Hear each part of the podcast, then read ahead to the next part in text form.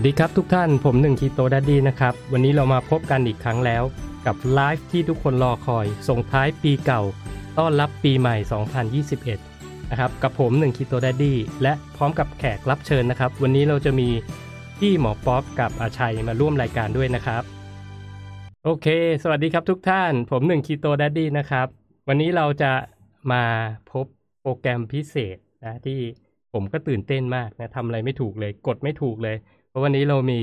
แขกรับเชิญถึงสองท่านนะครับ ตอนนี้มารออยู่แล้ว ก็คือพี่หมอป๊อปนะครับ แล้วก็พี่อาชัยนะสองท่านเลย ซึ่งผมคิดว่าแฟนเพจทุกคนน่าจะรู้จักอยู่แล้วเนาะรู้จักอยู่แล้วนะแล้วก็เป็นเอ่อเป็นแฟนเพจของทุกคนเลยนะครับ วันนี้ก็เลยถือโอกาสมาส่งท้ายปีเก่าต้อนรับปีใหม่กันนะครับ ก็เดี๋ยวผมจะเชิญท่านทั้งสองเข้ามาเนาะโอเค ผมจะเชิญ นี่มาแล้ว สวัสดีครับ พี่หมอป๊อปสวัสดีครับอาชัยครับ สวัสดีครับ สวัสดีครับ สวัสดีครับ เดี๋ยวให้พี่พี่หมอป๊อปยัง unmute อยู่นะครับ อ่า พี่หมอป๊อปเปิดเสียงนิดนึงนะครับพี่หมอป๊อปเปิดเสียงเย้โอเคเสียงมาชัดเจนครับผมสวัสดีครับสำเร็จสำเร็จสวัวัสสดีดีคครัรับคุณหนึ่งสวัสดีครับอาชัยสวัสดีครับสวัสดีครับทุกบคนครับสวัสดีครับ เป็นไงบ้างครับ เป็นไงบ้างครับ ทั้งสองท่านจิบน้ำจิบน้ำสบายสบายดีครับแล้วก็นี่ไม่ได้เจอกันนานนะ ยิ่งโอ้สามคนเลยเนี่ย อย่างเงี้ย เอ๊ะรอบสุดท้ายเมื่อไหร่จำไม่ได้เลยนานแล้วนะครับโอ้นานแล้วไม่ค่อยได้รวมกันเลยไม่ค่อยได้รวมปีแล้วใช่ไม่ค่อยได้รวม เพราะว่า เอ่อผมจำได้ว่าผมเจอพี่หมอป๊อปก็คือ น่าจะเป็นงานพี่หมอป๊อปปีใหม่ปีที่แล้วเนาะแล้วก็อืมอีกทีหนึ่งก็เป็นงานที่ของ Diet Doctor Center ที่ผมไปอ่าใช่ไปเยี่ยม เดือนกรกฎา ใช่แล้วก็เจอตามร้านอาหารบ้าง มีมีตามบ้างร้านอาหารได้พี่เจออาชัยตามร้านนี่ผมก็ไปเยี่ยมที่บ้านเลยเนาะครับแล้วก็มีเจอครับผมที่ที่กรุงเทพทีหนึ่งนะครับ ก็รู้สึกเป็นเกียรติอย่างยิ่งนะที่ที่รู้จักเอ่อทั้งทั้งพี่หมอป๊อปแล้วก็อาชัยครับ ก่อนอื่นเลยเนี่ยเอ่อวันนี้เราผม set topic มาเป็นว่าส่งท้ายปีเก่าต้อนรับปีใหม่เนาะแต่ก็อยากจะเอ่อถามเขาเรียกว่า แลกเปลี่ยนกันนะครับว่าเฮ้ยอย่างปี 2020 ที่ผ่านมาเนี่ยเอ่อแต่ละท่านคิดว่าเราเห็นการเปลี่ยนแปลงอะไรบ้าง จากการที่เรามาพูดคุยเรื่องสุขภาพนะหรือว่าเรื่องอื่นก็ได้นะ ก็เดี๋ยวอาจจะขออนุญาตพี่ใหญ่ก่อนนะพี่พี่หมอป๊อปอ่าลองดีครับดีลองตกลงผมเกรินเป็นพี่ใหญ่นะเป็นพี่ใหญ่แล้วครับ เกรินเกรินให้นิดนึงแล้วกัน ว่าปีที่ผ่านมาพี่หมอมองยังไงบ้าง ก็จริง ๆ จริง ๆ ตั้งแต่ผมออกจากระบบโรงพยาบาลเนาะตั้งแต่ประมาณต้นปีหนึ่งเก้าถ้าให้พูดจริง ๆ ก็คือ ในตอนนั้นเนี่ยที่ออกมาเพราะเราก็คิดว่าแนวทางในการที่มันจะทำให้คนสุขภาพดีขึ้นเนี่ย มันคงไม่ใช่แนวทางที่มันจะอยู่ในโรงพยาบาลได้ณเวลานั้นเนาะเพราะในโรงพยาบาลมันเป็นลักษณะของการรักษาโดยการจ่ายยา ซึ่งเราก็มองว่ามันแก้ต้นเหตุไม่ได้นะครับ คราวนี้พอออกมาเนี่ยก็ไม่ได้คิดว่ามันจะสามารถทำอะไรได้มาก เพราะเราตัวคนเดียวนะครับคราวนี้ปี 20 เนี่ยเป็นอะไรที่ ผมว่ามันมีสิ่งผิดคาดที่เข้ามาในชีวิต แล้วก็เราได้เริ่มทำอย่างเช่น การที่เราได้เปิด Diet Doctor Center โดยมีหุ้นส่วนนะครับที่ที่มีความคิดเดียวกันกับเรานะครับ ร่วมกับโรงพยาบาลที่ผมคิดว่าเขามี vision เดียวกันกับเรา ผมไม่ได้หมายถึง vision เราถูกเนาะแต่ผมหมายว่าเขามี vision มีวิสัยทัศน์เดียวกันกับเรา นะครับได้เข้ามาร่วมแล้วก็ได้เปิดเป็น Diet Doctor Centerซึ่งผมก็มองว่ามันมันก้าวไปอีกขั้นหนึ่ง คือเราไม่ได้มองว่าเราเราจะมานั่งสร้างกำไรเลยจากตรงนี้ แต่เรามองว่า ในเมื่อมันมี backup ในระดับของโรงพยาบาล แล้วก็ท่านอาจารย์หมอวิทิตเนี่ย ซึ่งเป็น CEO ปิยะเวทท่านก็เคยเป็นอธิบดีขององค์การเภสัชแล้วก็เป็นผู้อำนวยการโรงพยาบาลบ้านแพ้วมาก่อนนะครับ เราเราเห็นว่าคนระดับนี้มองเห็นในสิ่งที่เราทำแล้วมา backup ให้เราอะ เราก็เลยเปิด center เพราะเราต้องการจุดประสงค์หลัก ๆ คือ เรามองไปข้างหน้าว่าวันหนึ่งเนี่ยคำว่า healthy หรือคำว่าสุขภาพที่ดีเนี่ย มันควรจะเป็นเรื่องที่นำหน้าเรื่องของคำว่าป่วยแล้วมานั่งกินยาตลอดชีวิตนะครับ อันนี้ก็เป็นเป็นจุดเริ่มต้นในปี 20 ที่ผมคิดว่าสำหรับผมเป็นเรื่องที่อ่าโอเคมากนะครับ แล้วก็เรื่องที่สองก็คือหนังสือที่ทำไว้แล้วก็รอมานานเป็นปี ก็เพิ่งมาเสร็จเอาตอน เกือบสัปดาห์สุดท้ายของปลายปีเหมือนกันครับนะครับ แล้วก็ที่ผิดความคาดหมายคือ ผมว่าคือต้องต้องขอบคุณนะครับ หมายถึงทุกคนเลยที่มีส่วนร่วมคือการตอบรับดีมากนะครับครับตอนนี้ผมยังไม่มีหนังสือส่วนตัวในมือเลยนะเพราะจ่ายไว้หมด ส่วนตัวเจ้าของนี่ยังไม่มีติดไว้เลยนะครับอืมคือจ่ายหนังสือไปหมดเลย แล้วก็เดี๋ยวกำลังรอล็อตที่สองเพราะล็อตแรกเนี่ยจองมาประมาณ 380 เล่มที่ได้ในล็อตแรกก่อนที่สำนักพิมพ์ของ Nation Book จะปิดเช็คสต็อกปลายปีเนี่ยได้มาแค่ 380นี่ออกไปหมด แล้วตอนนี้มีออเดอร์ค้างอยู่ประมาณเกือบ 300 ที่เดี๋ยววันที่พรุ่งนี้เนี่ยเดี๋ยวจะไปรับแล้วก็เริ่ม เริ่มนำส่งได้ในวันวันที่ 25 ก็ถือเป็นเป็นสองเรื่องที่สำหรับผมที่ที่รู้สึกว่ามันมันไปกว่าไปไกลกว่าที่เราคิดอะนะครับอืมจากการที่ออกจากอ่าที่ทำงานประจำมาเมื่อประมาณ เกือบสองปีแล้วแล้วก็เรื่องที่สามที่ผมคิดว่าเป็นเป็นเรื่องหนึ่งที่ผมมองว่ามันโอเพนนะ ก็คือในเรื่องของเมื่อต้นปีผมได้มีโอกาสไปคุยกับคุณหมอภูวดล ซึ่งเป็นผู้ในวยการโรงพยาบาลบางระกรรมที่พิษณุโลกนะครับ ซึ่งก็นั่งคุยกันเรื่องวิสัยทัศน์ว่าเฮ้ยเราจะทำไงให้คนไข้เบาหวานเนี่ยมันไม่แค่ A1C ดีแต่มันต้อง remission คือหายได้อะนะครับ แล้วบังเอิญคุณหมอภูวดลเขารับเขารับ vision ตัวเนี้ย ก็ผมเข้าไป train ให้ที่โรงพยาบาลในในหน่วยงานโรค NCD ของหมอภูวดลหนึ่งวัน แล้วหลังจากนั้นตอนนี้เขาทำสำเร็จมาสองรุ่น แล้วก็เมื่อตอนต้นเดือนเนี่ย คุณหมอภูวดลซึ่งเป็นผู้อำนวยการโรงพยาบาลบางระกรรม ซึ่งเปิดประเด็นนี้ขึ้นมาแล้วก็เซตโรงพยาบาลบางระกรรมเป็นโรงเรียนเบาหวานเนี่ยก็ได้รับเชิญมาบรรยายที่สำนักงานสาธารณสุขจังหวัดที่ชลบุรีที่โรงพยาบาลชลบุรี ซึ่งผมคิดว่ามันมันเป็นจุดหนึ่งที่ผมคิดว่ามันมันคุ้มนะจากการที่สองปีที่แล้วเราเราตัดสินใจเลือกเดินทางนี้ เราเริ่มเห็นแล้วว่าในสายวิชาชีพเราเนี่ย ผมว่าพี่หนึ่งกับอาชัยก็คงจำได้ตอนแรกว่าตอนที่ผมพูดเรื่องนี้เมื่อประมาณเกือบสองปีแล้วผมก็โดนยี้เยอะพอสมควรใช่ไหมเราโดนยี้เยอะพอสมควรมันเหมือนว่ามึงจะไปได้แค่สกกี่น้ำอย่างเงี้ยนะครับ คือมีบางท่านก็เข้ามาบอกว่าบริษัทยามีเงินทุนตั้งเยอะแยะมากมายอะยังรักษาคนทำงานวิจัยรักษาคนให้ไม่หายเลยนะครับอืมไอ้หายไม่กี่คนของผมน่าจะเป็นเรื่องฟุกอะไรประมาณเนี้ยนะครับ แต่ตอนนี้มันมันเห็นแล้วว่ามันได้รับการยอมรับแล้วก็ เริ่มโอเพนออกไปนะครับ ซึ่งผมคิดว่าสามเรื่องนี้เป็นเป็นเรื่องที่โอเคแหละ มันทำให้เรามีความรู้สึกว่าก่อนเราจะเกษียณนะเราเรามีเรื่องทำอะไรอีกเยอะอะที่มันน่าจะสร้างประโยชน์ได้มากขึ้นนะครับโหจะเกษียณอะไรกันพี่ยังหน้าเด็กขนาดนี้อ่าอ่าถัดไปขอพี่อาชัยก่อนเลยครับ เดี๋ยวเดี๋ยวขอขอพูดถึงพี่พี่หมอป๊อปนิดหนึ่งครับ ก็ยังจำได้ครับ ก็ตอนตอนช่วงที่พี่หมอป๊อปอ่าออกจากโรงพยาบาลใหม่ ๆ ก็เคยคุย คุยกันหลังใหม่อ่า ตอนนั้นเนี่ย ผมจำได้เลยผมยังบอกพี่หมอป๊อปว่า ถ้าพี่หมอป๊อปออกมาเนี่ย พี่หมอป๊อปจะทำอะไรชัดเจนและได้มากกว่านี้ แล้วก็มันเร็วมากจริง ๆ มันเร็วเร็วอย่างที่พี่หมอป๊อปเห็นนะฮะจนพี่หมอป๊อปก็ก็รู้สึกว่าโอ้โหมันเร็วมาก ผมก็รู้สึกว่าโอ้โหมันเร็วมาก ปกติเนี่ย เชื่ออยู่แล้วว่าพี่หมอป๊อปออกมาทำตรงเนี้ย มัน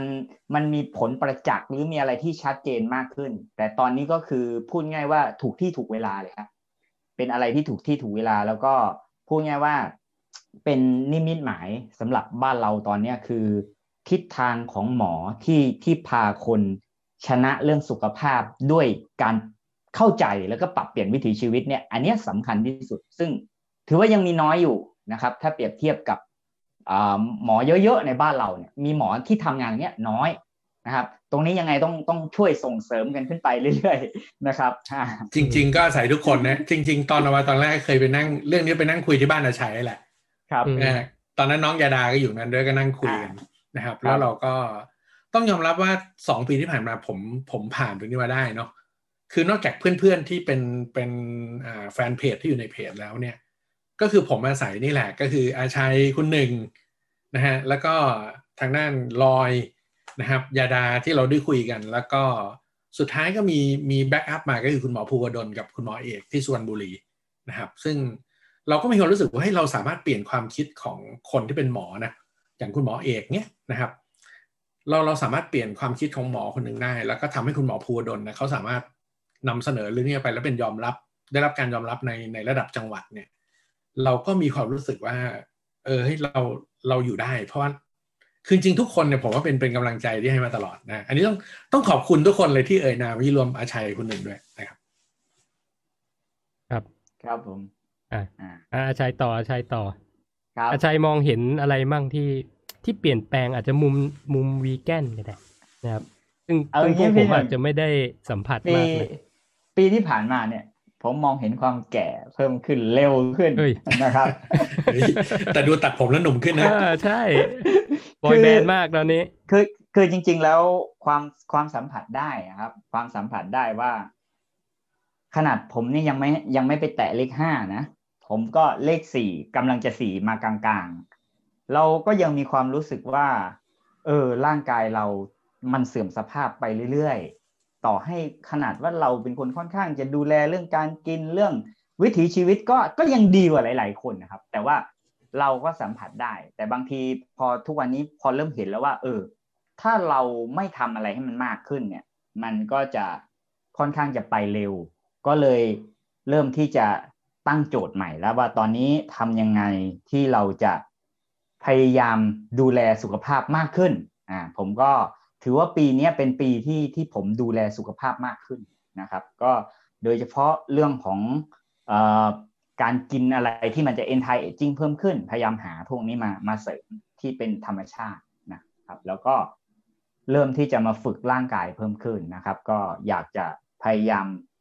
สร้างมวลกล้ามเนื้อเพิ่มขึ้น อันนี้มันเป็นเป็นโจทย์เลย เป็นโจทย์ที่ที่ตั้งไว้ อยากจะทำมวลกล้ามเนื้อให้ดีขึ้นมาอีกสักหน่อย เพื่อเพื่อจะ ประวิงเวลา เพื่อประวิงเวลานะครับ ทุกวันนี้ก็ก็เลยเริ่มที่จะศึกษา โดยเฉพาะตรงนี้สำคัญมาก เพราะว่าผมผมยังเป็นสายที่กินคาร์บอยู่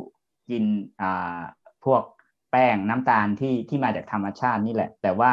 พออายุมากขึ้นเนี่ยยิ่งต้องมีรายละเอียดมากขึ้นในการกินพวกนี้ต้องเข้าใจ คือถ้าถ้าสมมติว่าเราไปทำแบบรุ่นรุ่นแบบหนุ่มๆแบบวัยรุ่นอะไรอย่างเงี้ย ผมคิดว่าเสีย ทีนี้ ก็คิดว่าอยากจะทำเกี่ยวกับเรื่องนี้ครับ เรื่องการโภชนาการอาหารเนี่ย โดยเฉพาะการใช้คาร์บให้มันให้มันมีประสิทธิภาพแล้วก็เอ่อให้มันได้ศักยภาพร่างกายอะไรประมาณนี้นะครับ ที่ที่คิดว่ากำลังสารมาแล้วก็คิดว่าปีหน้านี่ก็จะพยายามทำให้มันดีขึ้นหน้าตรงนี้ครับพี่หนึ่งที่ผมเห็นอาชัยทำปีนี้นะครับ เป็นพวกเรื่องของอย่างต้นข้าวสาลีหรือว่าอะไรที่อาอาชัยพยายามที่จะแจกพันธุ์น่ะ ผมว่าอันเนี้ยน่าน่าน่าที่จะทำต่อเนาะอาชัยก็ยังทำอยู่ใช่ไหมครับ ก็มีกลุ่มนะครับ ก็ก็แจกตอนนี้ก็ที่ที่ทำกลุ่มไว้ก็ตอนนี้ก็คือเขาแข็งแกร่งกลุ่มเริ่มแข็งแกร่งแนวร่วม ก็ช่วยกันแจกกันหลายคนไปเพาะขยายพันธุ์มันก็เกิดแล้วครับในกลุ่มนั้นก็คือเสถียรไปได้ครับครับ บ้านผมกินไม่ทันน่ะไอต้นต้นที่ปลูกไว้ที่เอามาจากอาชัยกินไม่ทันกินไม่ทันเลย โอ้ขอบคุณครับมากเลยอะครับผมเอ่อคิวผมเนาะ จริงๆพูดถึงพี่หมอป๊อปก่อนเลยกัน ก็จริงๆผมผมก็ปีเนี้ยชัดๆเลยนะที่ที่พี่หมอป๊อปเปิด center ผมก็ค่อนข้างดีใจนะ เพราะว่าผมจำได้เมื่อปีสองปีที่แล้วเหมือนกัน ตอนที่ผมเจอพี่หมอป๊อปครั้งแรกที่ OIC นะครับ ผมยังบอกเลยว่าเออผมดีใจที่ที่หมอป๊อปมามามาทำเพจตรงนี้นะครับ ยังยังใช้คำว่าเทพจุติเลยฮะ คีโตอะใช่ไหมเป็นไปถ้าพี่หมอป๊อปจำได้นะ เพราะว่า เออผมมาพูดเรื่องนี้มามาสักพักหนึ่งแล้วอะแต่ว่ามันเนื่องจากผมไม่ใช่หมอไง มันยากที่จะที่จะ convince คนหรือว่าที่จะที่จะพูดแล้วก็คนจะเชื่ออะไรแบบเนี้ยนะครับ ก็เลยรู้สึกดีใจที่เอ่อที่พี่หมอป๊อปออกมาทำตรงนี้นะครับ ก็เอ่ออยากจะเขาเรียกว่า congratulate ยินดีด้วยกับพี่หมอป๊อปไว้ตรงนี้ด้วยนะครับ แล้วก็ถ้ากลับมาเรื่องของการเปลี่ยนแปลงปีนี้เอาถ้าส่วนตัวเนี่ย ผมว่าผมก็มีกำลังใจทำอะไรหลาย ๆ อย่างมากขึ้นเนาะเพราะว่าผมเทียบกับปีปีหนึ่งแปดเลยอะเป็นปีหนึ่งแปดเนี่ยผมมีคลิปแค่สองคลิปเองมั้งถ้าถ้าจำได้นะ มีคลิปแค่สองคลิปเองที่ที่ทำทั้งปีเลยนะ แต่ปรากฏว่าปีหนึ่งเก้านี้เริ่มทำมากขึ้น ปีนี้เนี่ย เมื่อกี้ผมลองนับดูอะผมมีคลิปประมาณเก้าสิบคลิปอะในห้าสิบสองสัปดาห์ ผมก็เอ้ย มันเยอะขนาดนั้นเลยเหรอ แต่ว่าก็ทำแบบว่าไม่ได้ไม่ได้แบบ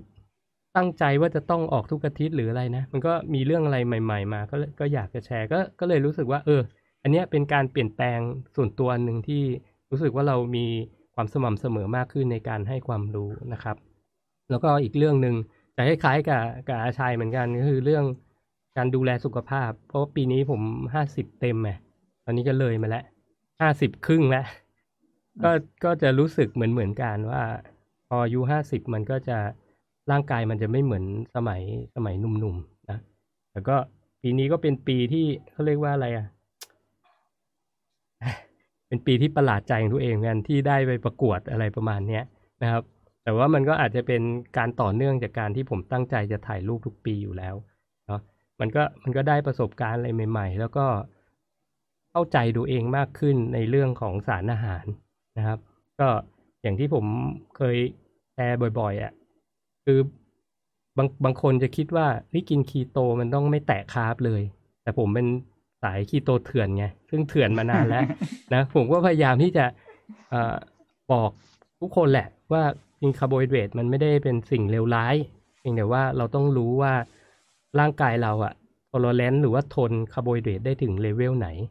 ซึ่งมันก็จะอยู่อยู่กับว่าแต่ละคนเนี่ยมีกิจกรรมยังไงออกกำลังกายไหมหรือว่ามีอย่างถ้าเป็นเบาหวานเงี้ยก็ต้องก็ต้องไปปรึกษาพี่หมอป๊อปว่าเอ้ยเขาควรจะกินยังไง หรือเขาจะต้องปรับปรับวิธีการดำรงชีวิตยังไงอะไรประมาณนี้นะครับ ก็ส่วนตัวก็ถือว่าปีนี้เป็นปีที่เปลี่ยนแปลง ค่อนข้างเยอะนะ แต่พูดเรื่องสุขภาพก็ถือว่าผมเคยพูดหลายทีแล้วก็เหมือนกับว่าตัวเองแข็งแรงที่สุดตอนอายุห้าสิบอะตั้งแต่เกิดมาอะไรเงี้ยก็รู้สึก เออ ดีใจที่ว่าเราเราสามารถที่จะรักษารักษาตรงนี้ไว้ได้นะครับ แล้วก็จะรักษาต่อไปนะรักษาต่อไปนะครับ อันนี้เราถาม ถามเรื่องอื่นบ้างที่ไม่เกี่ยวกับของตัวเองเนาะถ้าเป็นเรื่องสุขภาพโดยทั่วไปของปีที่ผ่านมา อย่างอย่างพี่หมอป๊อปก่อนก็ได้ พี่หมอป๊อปเห็นคนไข้ผมว่าน่าจะเยอะแหละนะครับ แล้วเห็นแนวโน้มเป็นยังไงบ้างครับเขา educate มากขึ้นไหมเขารู้จักเรื่องของการการกินอะไรแบบนี้มากขึ้นไหม มันก็คงต้องแยกเป็นคนเก่าคนใหม่นะครับอ่าจริง ๆ คนแค่ที่มาปรึกษาผมก็จะเป็นแบบ มันจะมีส่วนหนึ่งที่เป็นคนเก่าที่ได้ดูข้อมูลมาบ้างแล้วนะครับ แล้วก็เข้ามานั่งคุยกันเพื่อ ทำความเข้าใจปีกย่อยบางอย่างนะครับ ซึ่งผมว่าคนในปัจจุบันเนี่ยบนการที่มันมีโลกโซเชียลเนี่ยเขาได้ข้อมูลที่เยอะขึ้นมากกว่าสมัยก่อนเจ็บป่วยก็อ่าจะได้ข้อมูลเฉพาะหมอที่ตรวจรักษาครับหรือไม่ก็ใบโบชัวร์จากโรงพยาบาลนะครับอืมซึ่งผมว่ามันมันก็เป็นข้อมูลที่มันถูกนำไปนำเสนอสู่คนทั่วไปมาประมาณ 30-40 ปีแล้วนะครับ คือผมเคยไปบรรยายที่บริษัทบริษัทหนึ่ง ซึ่งมันเป็นบัคเจ็ตที่เขาจัดงานประชุมอ่าสุขภาพประจำปี ซึ่งเป็นบัคเจ็ตของบริษัทนะฮะปีละครั้ง ผมก็ถามว่าใครที่เข้ามานั่งฟังในแบบนี้ทุกปีทุกปีบ่อยที่สุดนะครับ ก็มีคนยกมือแล้วก็มาต่อเนื่องกันห้าหกปี ประเด็นสำคัญคือมันก็มีการพูดโรคเรื้อรัง แต่สุดท้ายมันก็สรุปว่าคุณรักษาไม่หาย อืมโอเคไหมครับเบาหวานคุณก็ต้องกินยาเพื่อคุมน้ำตาล โอเคนะครับ คือมันยังเป็นแพทเทิร์นเดิมๆซึ่งสุดท้ายผลลัพธ์ที่เกิดขึ้นคือมันไม่หายนะอืครับมอืมคราวนี้แต่ว่าในในการที่คนไข้เข้ามาหาเราทีเนี้ย เราเรารู้เลยว่าเขามีข้อมูลใหม่ที่เข้ามา แล้วเขาเข้ามาคุยกับเราเพราะเขารู้มันหายได้ แต่เขาต้องการรู้ว่าละเอียดเนี่ยต้องทำยังไงผมว่าแบบนี้มันคุยกันสนุกมากขึ้นเพราะว่าอะไรฮะมันคุยกันสนุกเพราะต่างคนต่างมีความหวังเขาก็มีความหวังว่าเขาเขาจะหาย เราก็มีความหวังว่า เฮ้ยถ้าเราทำให้เขาหายได้นี่มันชาเลนมาก มันท้าทายนะครับ มันท้าทายมาก มันมันเป็นความสนุก เพราะว่าเราเราตั้งเป้าที่ผลลัพธ์ใหม่คือมันต้องดีขึ้นนะครับ อันนี้สำหรับคนที่มีข้อมูลมาบ้างแล้วนะครับ แล้วก็ส่วนหนึ่งคือผมมองว่าจริง ๆ ช่วงปีที่ผ่านมาเนี่ยอาจจะเป็นเพราะว่าอันหนึงละผมได้มีโอกาสที่ออกสื่อเยอะขึ้นนะครับ ไม่ว่าจะเป็นตั้งแต่ของไทย PBS ที่ไปงานที่ไอคอนสยามนะครับ ของอ่า MCOT M c o t ของช่อง 9 นะครับ รายการสถานีความคิดการออกรายการเจาะใจ ซึ่งตรงนี้มันทำให้เพราะสื่อพวกนี้ต้องยอมรับว่า อย่างเช่นของ JSL ซึ่งทำเจาะใจเนี่ยเขามีฐานลูกค้าในมือเข้ามา 10 ล้านคนนะครับนั่นคือหมายว่ามันสามารถ provide ออกไป ผมเพราะว่าหลังออกรายการเจาะใจเนี่ย คนติดต่อเข้ามาเยอะมาก เพราะเหมือนกับเพิ่งรู้ให้เบาหวานมันหายได้อะอืมนะครับอืมอืม ซึ่งผมมองว่ามันมันเป็นเรื่องที่ที่ดี เพราะว่าผมมองว่าสิ่งที่เราพยายามจะเปิดประเด็นมาสองสามปีอะเพื่อให้คนยอมรับว่า เหมือนเหมือนที่เคยเราเคยคุยตอนแรกๆว่าสุขภาพดี หรือเบาหวานมันหายได้ หรือซิกแพคจะเกิดขึ้นได้เนี่ย อันดับแรกๆเนี่ย มันอยู่ที่ห้องครัวอืมครับมันอยู่ที่ไดเอทหรืออาหารที่คุณทานเนี่ยคุณทานยังไง ผมว่าพอถึงจุดนี้ณเวลาเนี้ยปีสองศูนย์สองศูนย์ที่มันจะข้ามเป็นสองหนึ่งเนี่ย ผมว่าตรงเนี้ยมันกลุ่มเนี้ยมันเป็นกลุ่มที่มันใหญ่ขึ้น ครับ แล้วรีซอลพูฟที่มันผลลัพธ์ที่มันเกิดขึ้นจากกลุ่มเนี้ยผมว่ามันจะเปลี่ยนแปลงแนวคิดที่มันถูกฝังมาตลอดเวลา คือตอนผมเข้าใจเรื่องนี้ผมผมรู้เลยว่าปัญหาคือโรคที่หายไม่ได้ปัญหาอย่างเดียว คือเราเชื่อว่ามันหายไม่ได้ อืมครับ คือเรามีความรู้สึกเลยว่าจริงๆผมก็เคยพูดเอาไว้นี่ไม่ไม่ได้เบรมหมอนะฮะ คือผมมาเบรมตัวเอง เพราะผมก็เป็นหมอที่ผ่านจริงๆมา ผมกลับไปย้อนคิดแต่ก่อนผมรักษาคนไข้ไม่หาย เพราะผมเชื่อมั่นไปแล้วมันเป็นโรครักษาไม่หายอืม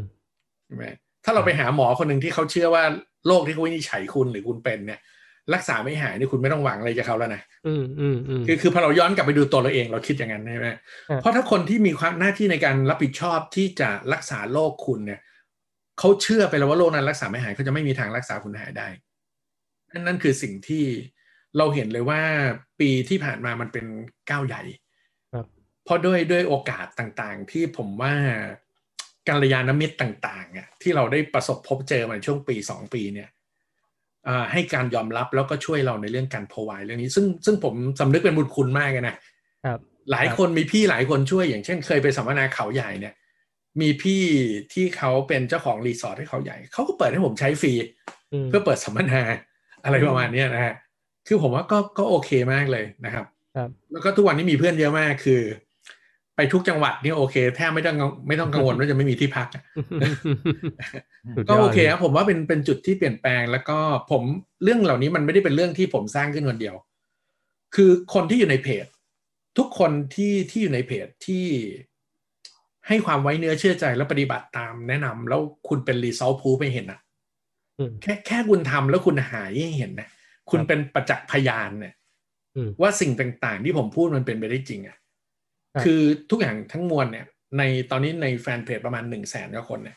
ผมบอกได้เลยว่าทุกคนคือแรงขับเคลื่อนที่ไปด้วยกันนะครับวันนี้ต้องขอบคุณทุกคนกว่ากว่าแสนคนที่อยู่ด้วยกันมาประมาณสามปีนะครับถามถามพี่หมอนิดนึงครับอ่าในมุมของพอดีผมไม่ทราบอะเนาะในมุมของกะคนที่เป็นบุคลากรการแพทย์เนี่ย ตอนเนี้ยเขายอมรับเรื่องเรื่องที่เราพูดคุยกันพวกเนี้ยกว้างขึ้นเยอะไหมครับ ในตอนนี้ในข้อมูลที่ผมมีนะฮะก็คือ มันยังไม่เป็นมันไม่เป็นทางการ แต่ว่า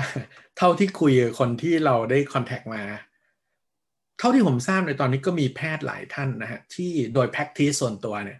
โดยการปฏิบัติส่วนตัว ได้สนใจเรื่องของ intermittent fasting มากขึ้นนะครับ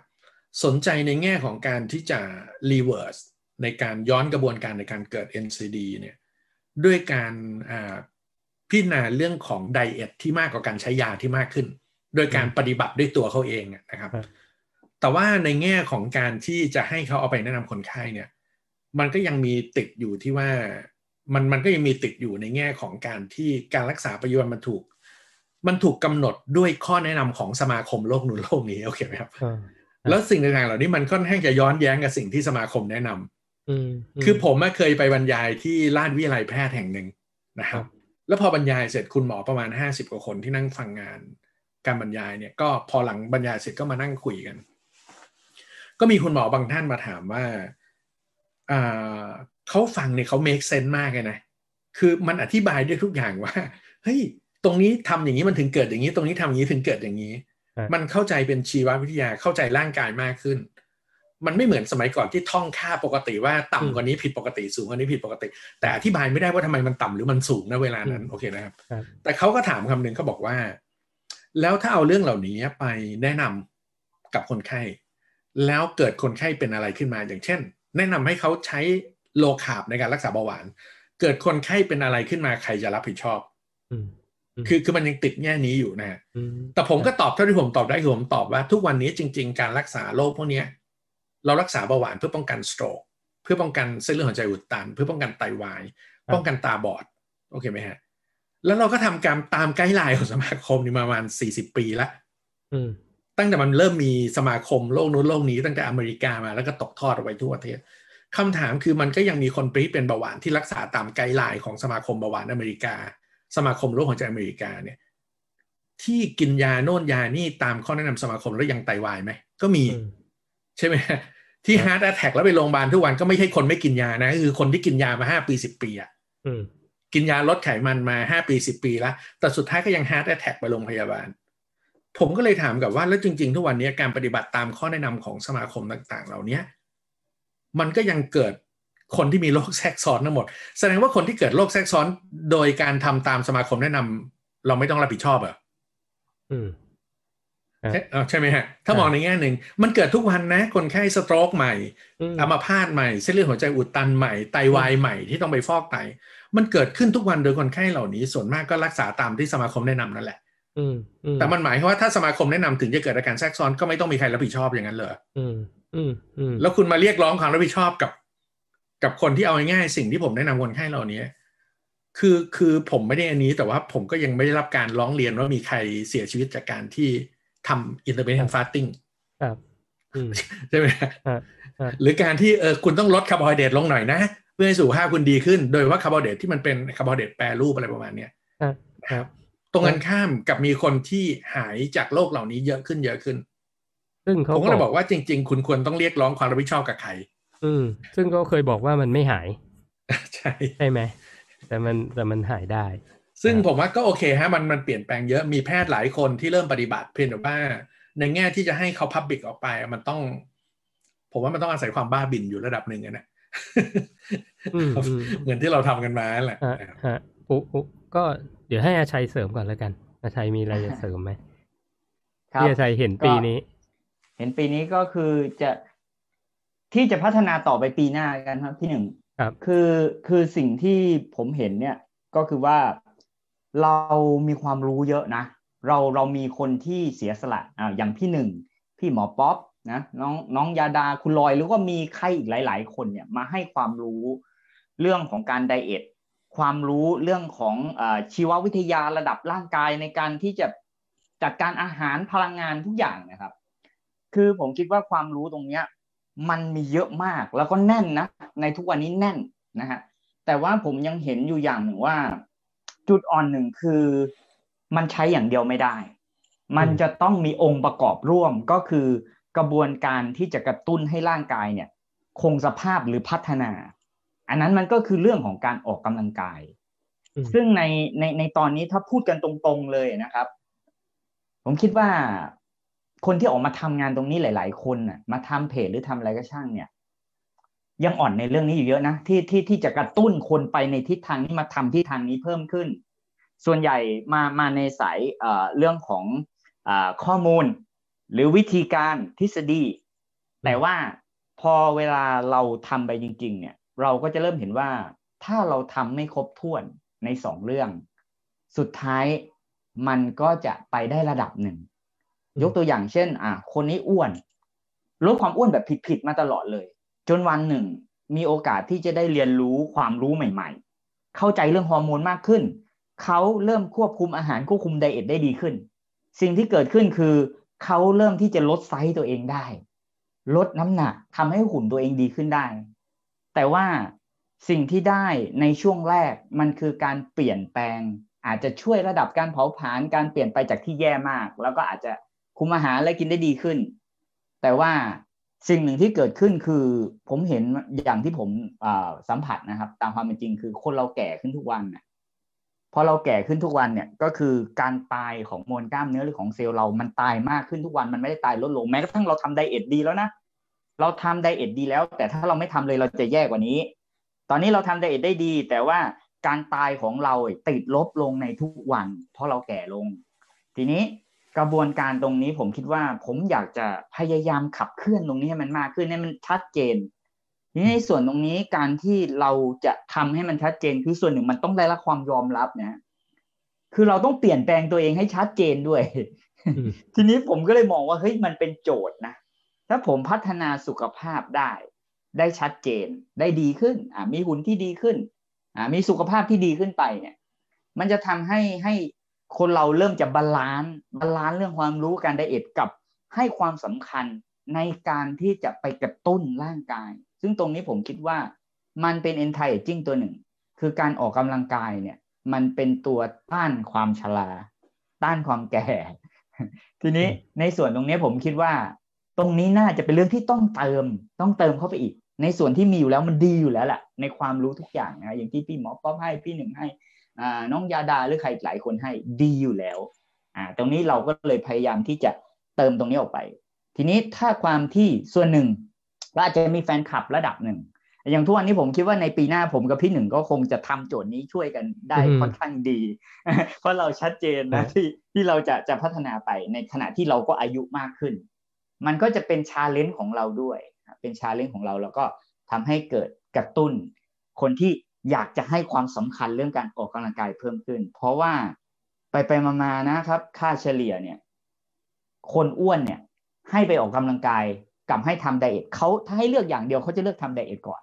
อืมเขาจะไม่เลือกออกกำลังกายก่อนในความแต่จริง ๆ แล้วการทำอย่างเดียวเนี่ย มันมันไม่ถึงที่สุด สุดท้ายมันก็จะมีจุดเปราะบางในจุดหนึ่งแต่พอเราทำให้มันผสมผสานแล้ว มันจะเป็นไปได้ดี ตรงนี้ก็คิดว่าน่าจะเป็นทิศทางนะครับ ในปีหน้าที่อยากจะขับเคลื่อนตัวเองด้วย เพื่อที่จะพยายามให้เป็นแบบอย่างให้ได้ ตอนนี้ก็เลยเลยต้องมีระเบียบวินัยมากขึ้นนะครับผมครับเออเออเอออย่างอย่างที่ทั้งพี่หมอพี่ชัยพูดมานะครับ มันก็เป็นอันหนึ่งที่ผมจดไว้เหมือนกันว่า ในปี 2020 ที่ผ่านมา ผมสังเกตอันหนึงนะ คือผมก็ไม่ค่อยได้ไป ผมไม่ค่อยได้ไปอยู่กลุ่ม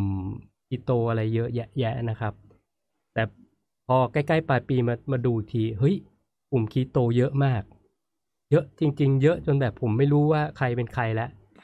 แล้วก็เวลามีคนเขาเข้ามาโพสต์หรือว่าอะไรตามในกลุ่มอะสังเกตดูอันหนึ่งนะ ทุกคนเริ่มที่จะมีความรู้ที่พัฒนาขึ้นมา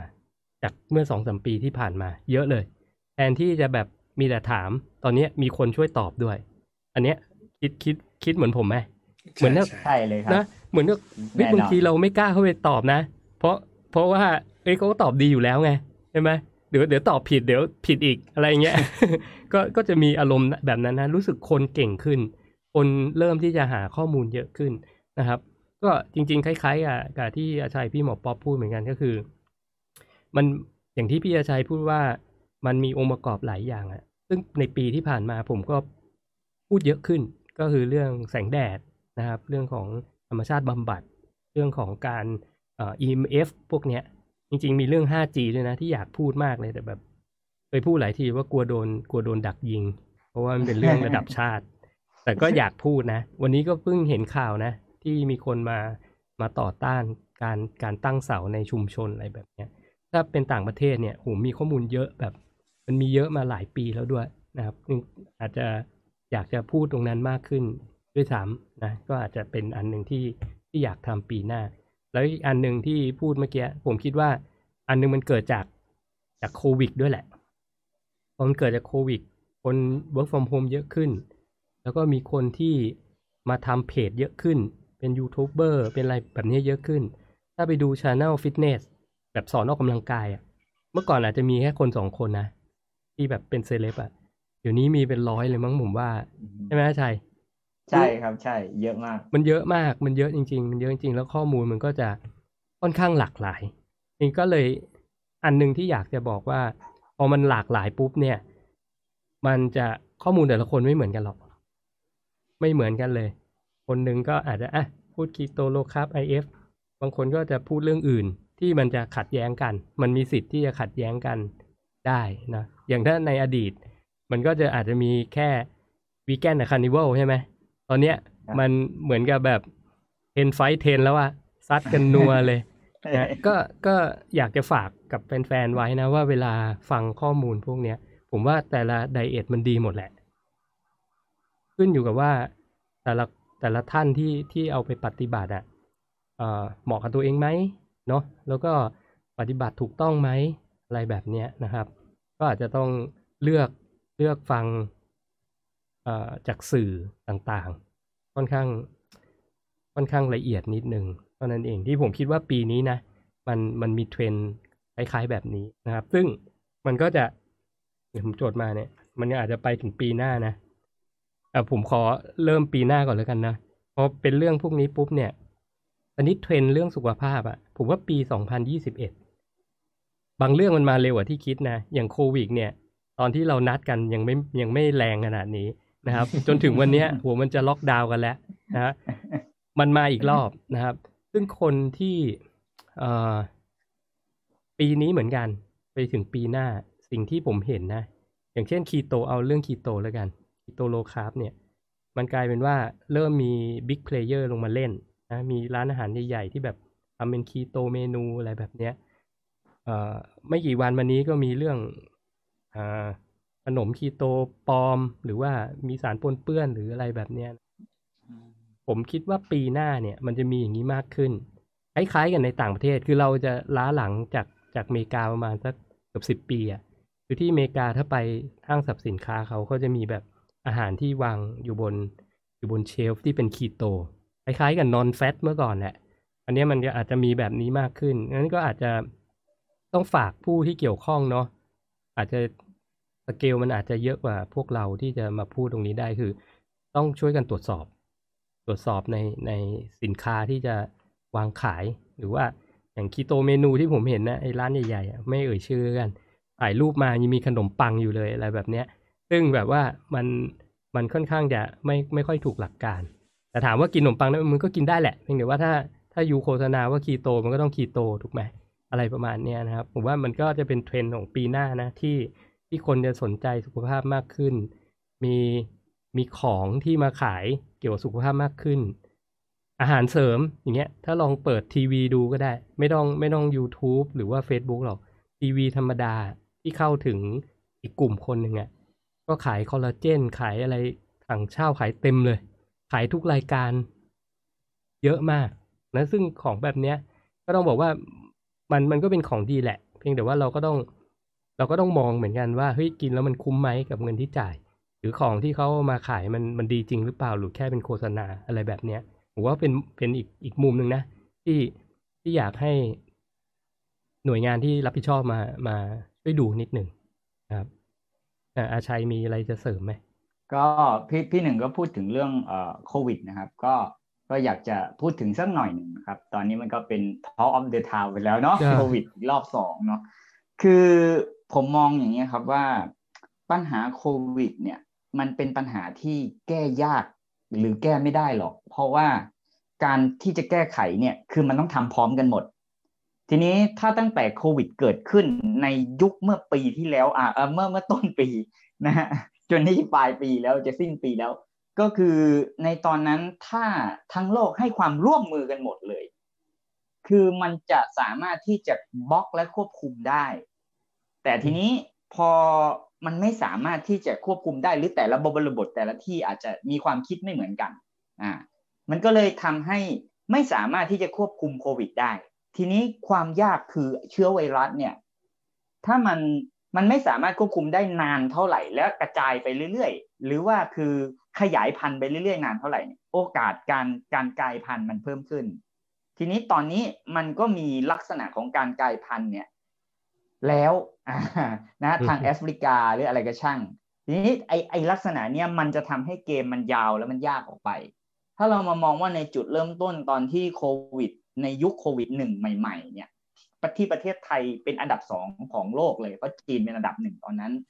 แต่ว่าในตอนนั้นโอเคเราอาจจะร่วมมือกันทั้งประเทศได้ เราบล็อกเราเราสามารถที่จะเอาอยู่ได้ระดับหนึ่งแล้ว จน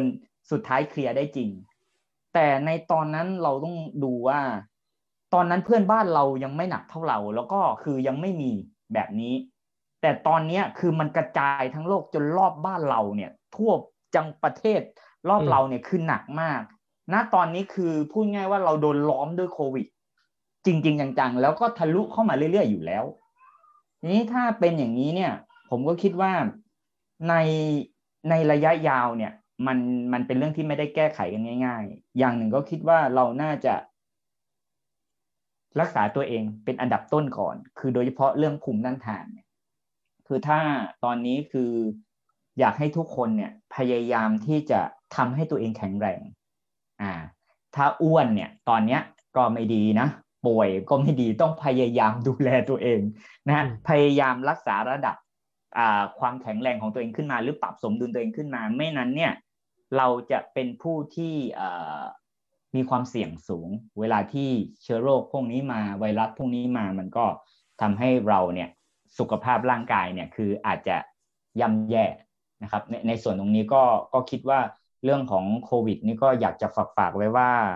คือสถานการณ์โลกมันก็ทุกคนก็เครียดกันหมดอยู่แล้ว แต่ว่าณตอนนี้คือมาดูสถานการณ์ในร่างกายด้วยนะครับ ใครที่สุขภาพไม่ดีก็คือ เอานิมิตหมายนี่ขึ้นมาอีกครั้งหนึ่งเนาะเอากลับมาดูแลตัวเองมาพยายามป้องกันตัวเอง เพราะว่าคุณไม่มีทางที่จะหนีโควิดได้ เพราะโควิด เวลาที่มันกระจายหน้ากากกันไม่อยู่หรอกครับ เวลาที่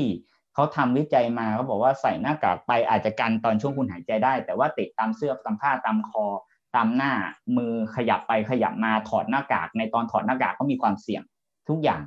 จริงๆนะตอนนั้นเนี่ยถ้ามันกระจายจนมากขนาดนั้นจริงเนี่ย คือมันก็มีโอกาสจะติดกันทุกคนอยู่แล้วแต่ว่าภูมิต้านทานตรงนี้มันคือความสำคัญ เดี๋ยวอยากให้พี่หมอป๊อปช่วยขยายสักนิดหนึ่งครับ โดยเฉพาะเรื่องของภูมิต้านทานนะครับ คือในแง่ของโควิดเนี่ย ผมอาจจะมีมุมมองที่ต่างจากคนอื่นนะครับ แล้วก็ผมก็เคยตอบบางคนในบางเพจไปแล้วก็ ถูก feedback ออกมาในแง่ที่บอกว่ายังไงการควบคุมโดยการล็อกดาวน์มันก็ดีกว่าปล่อยให้เชื้อแพร่กระจาย แต่ว่าถ้าเรากลับมาดูจริง ๆ ผมมองอย่างนี้นะฮะคือคนทั่วไปจะมองว่าจริง ๆ เวลามันมีเชื้อโรคหรือสิ่งแปลกปลอมในร่างกายสิ่งที่มันจะต้องสัมพันธ์กับสิ่งที่เป็นเชื้อโรคที่เข้าในร่างกายเราคือภูมิต้านทานเหมือนที่ไอชัยพูด หลายท่านอาจจะมองอาจจะมองว่าภูมิต้านทานเนี่ยมีหน้าที่ในการฆ่าเชื้อโรคฆ่าเชื้อโรคเพื่อไม่ให้เชื้อโรคทำอันตรายเรา แต่ในมุมมองผมเนี่ยผมมองว่าอย่างไวรัสเนี่ยเวลามันพยายามจะหาเข้าไปในร่างกายคนหรือสัตว์แต่ละชนิดเนี่ยไวรัสไม่ได้มีความต้องการที่จะฆ่าสัตว์ชนิดนั้น เพราะถือว่าเป็นสัตว์ชนิดนั้นถือเป็นบ้านหรือที่พักอาศัยที่มันต้องการมาพึ่งพาหรือมาอยู่โอเคนะครับ ดังนั้นเนี่ยตัวไวรัสเวลาเข้ามาในร่างกายเรา มันต้องการพึ่งพาร่างกายเรา มันไม่ต้องการฆ่าเรา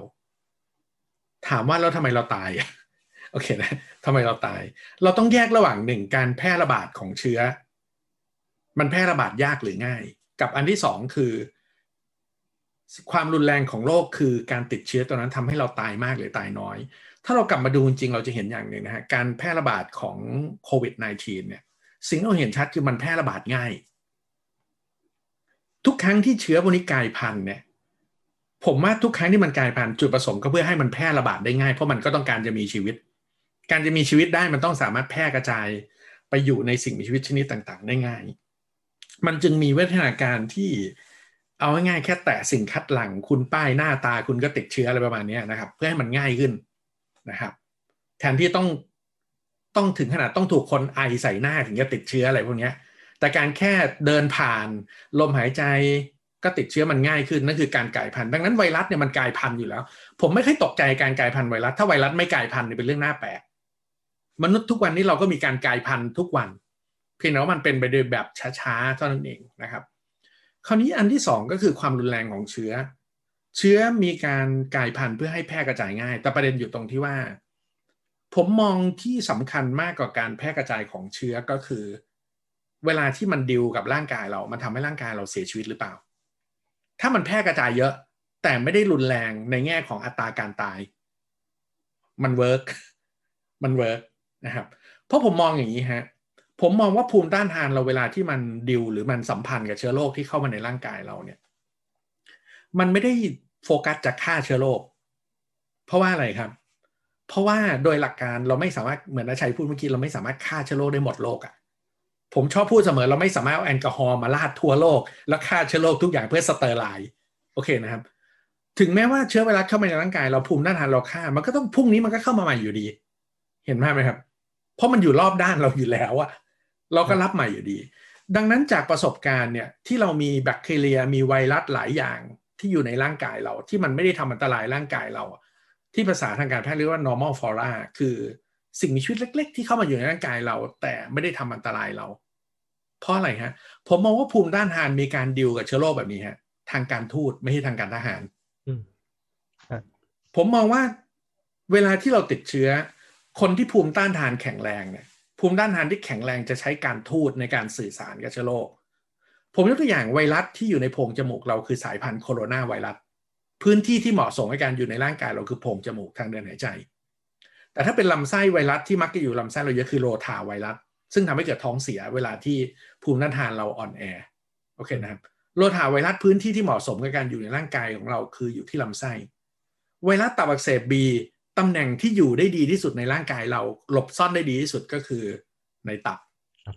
โอเคนะครับวันโรคตำแหน่งที่หลบซ่อนได้ดีที่สุดคือต่อมน้ำเหลืองที่อยู่ขั้วปอดนะครับเอ่อเชื้องูสวัสด์ตำแหน่งที่หลบซ่อนได้ดีที่สุดคือรากเส้นประสาทเราที่อยู่ตรงไขสันหลัง ที่ออกเป็นเส้นประสาท ดังนั้นเราจะเห็นว่าเชื้อโรคเหล่านี้มันอยู่ในร่างกายเรา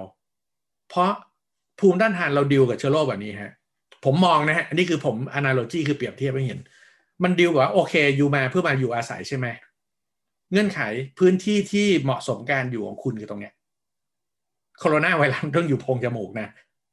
ไปลึกกว่านี้ไม่ได้โอเคไหมฮะห้ามลงปอด ห้ามเข้าไปในเยื่อหุ้มสมอง พื้นที่อยู่ตรงนี้เท่านั้นโอเคไหมครับ แต่เงื่อนไขที่ร่างกายเราทำกับเชื้อโรคคือแบบนี้ฮะปลดอาวุธคำว่าปลดอาวุธหมายว่าโครงสร้างอะไรของไวรัสตอนนั้นที่ติดมา แล้วภูมิต้านทานเห็นว่ามีแนวโน้มจะเป็นอันตรายต่อร่างกาย ไวรัสต้องกลายพันธุ์เพื่อลดความรุนแรงหรือไวรูเลนตรงนี้ลง โปรตีนบางอย่างที่อาจจะก่อให้เกิดอันตรายกับร่างกาย ต้องถูกปลดอาวุธ เพื่อได้รับการอนุญาตให้อยู่ที่โพรงจมูก รับการอนุญาตให้อยู่ในลำไส้เห็นไหมครับนนี้คือมุมมองผม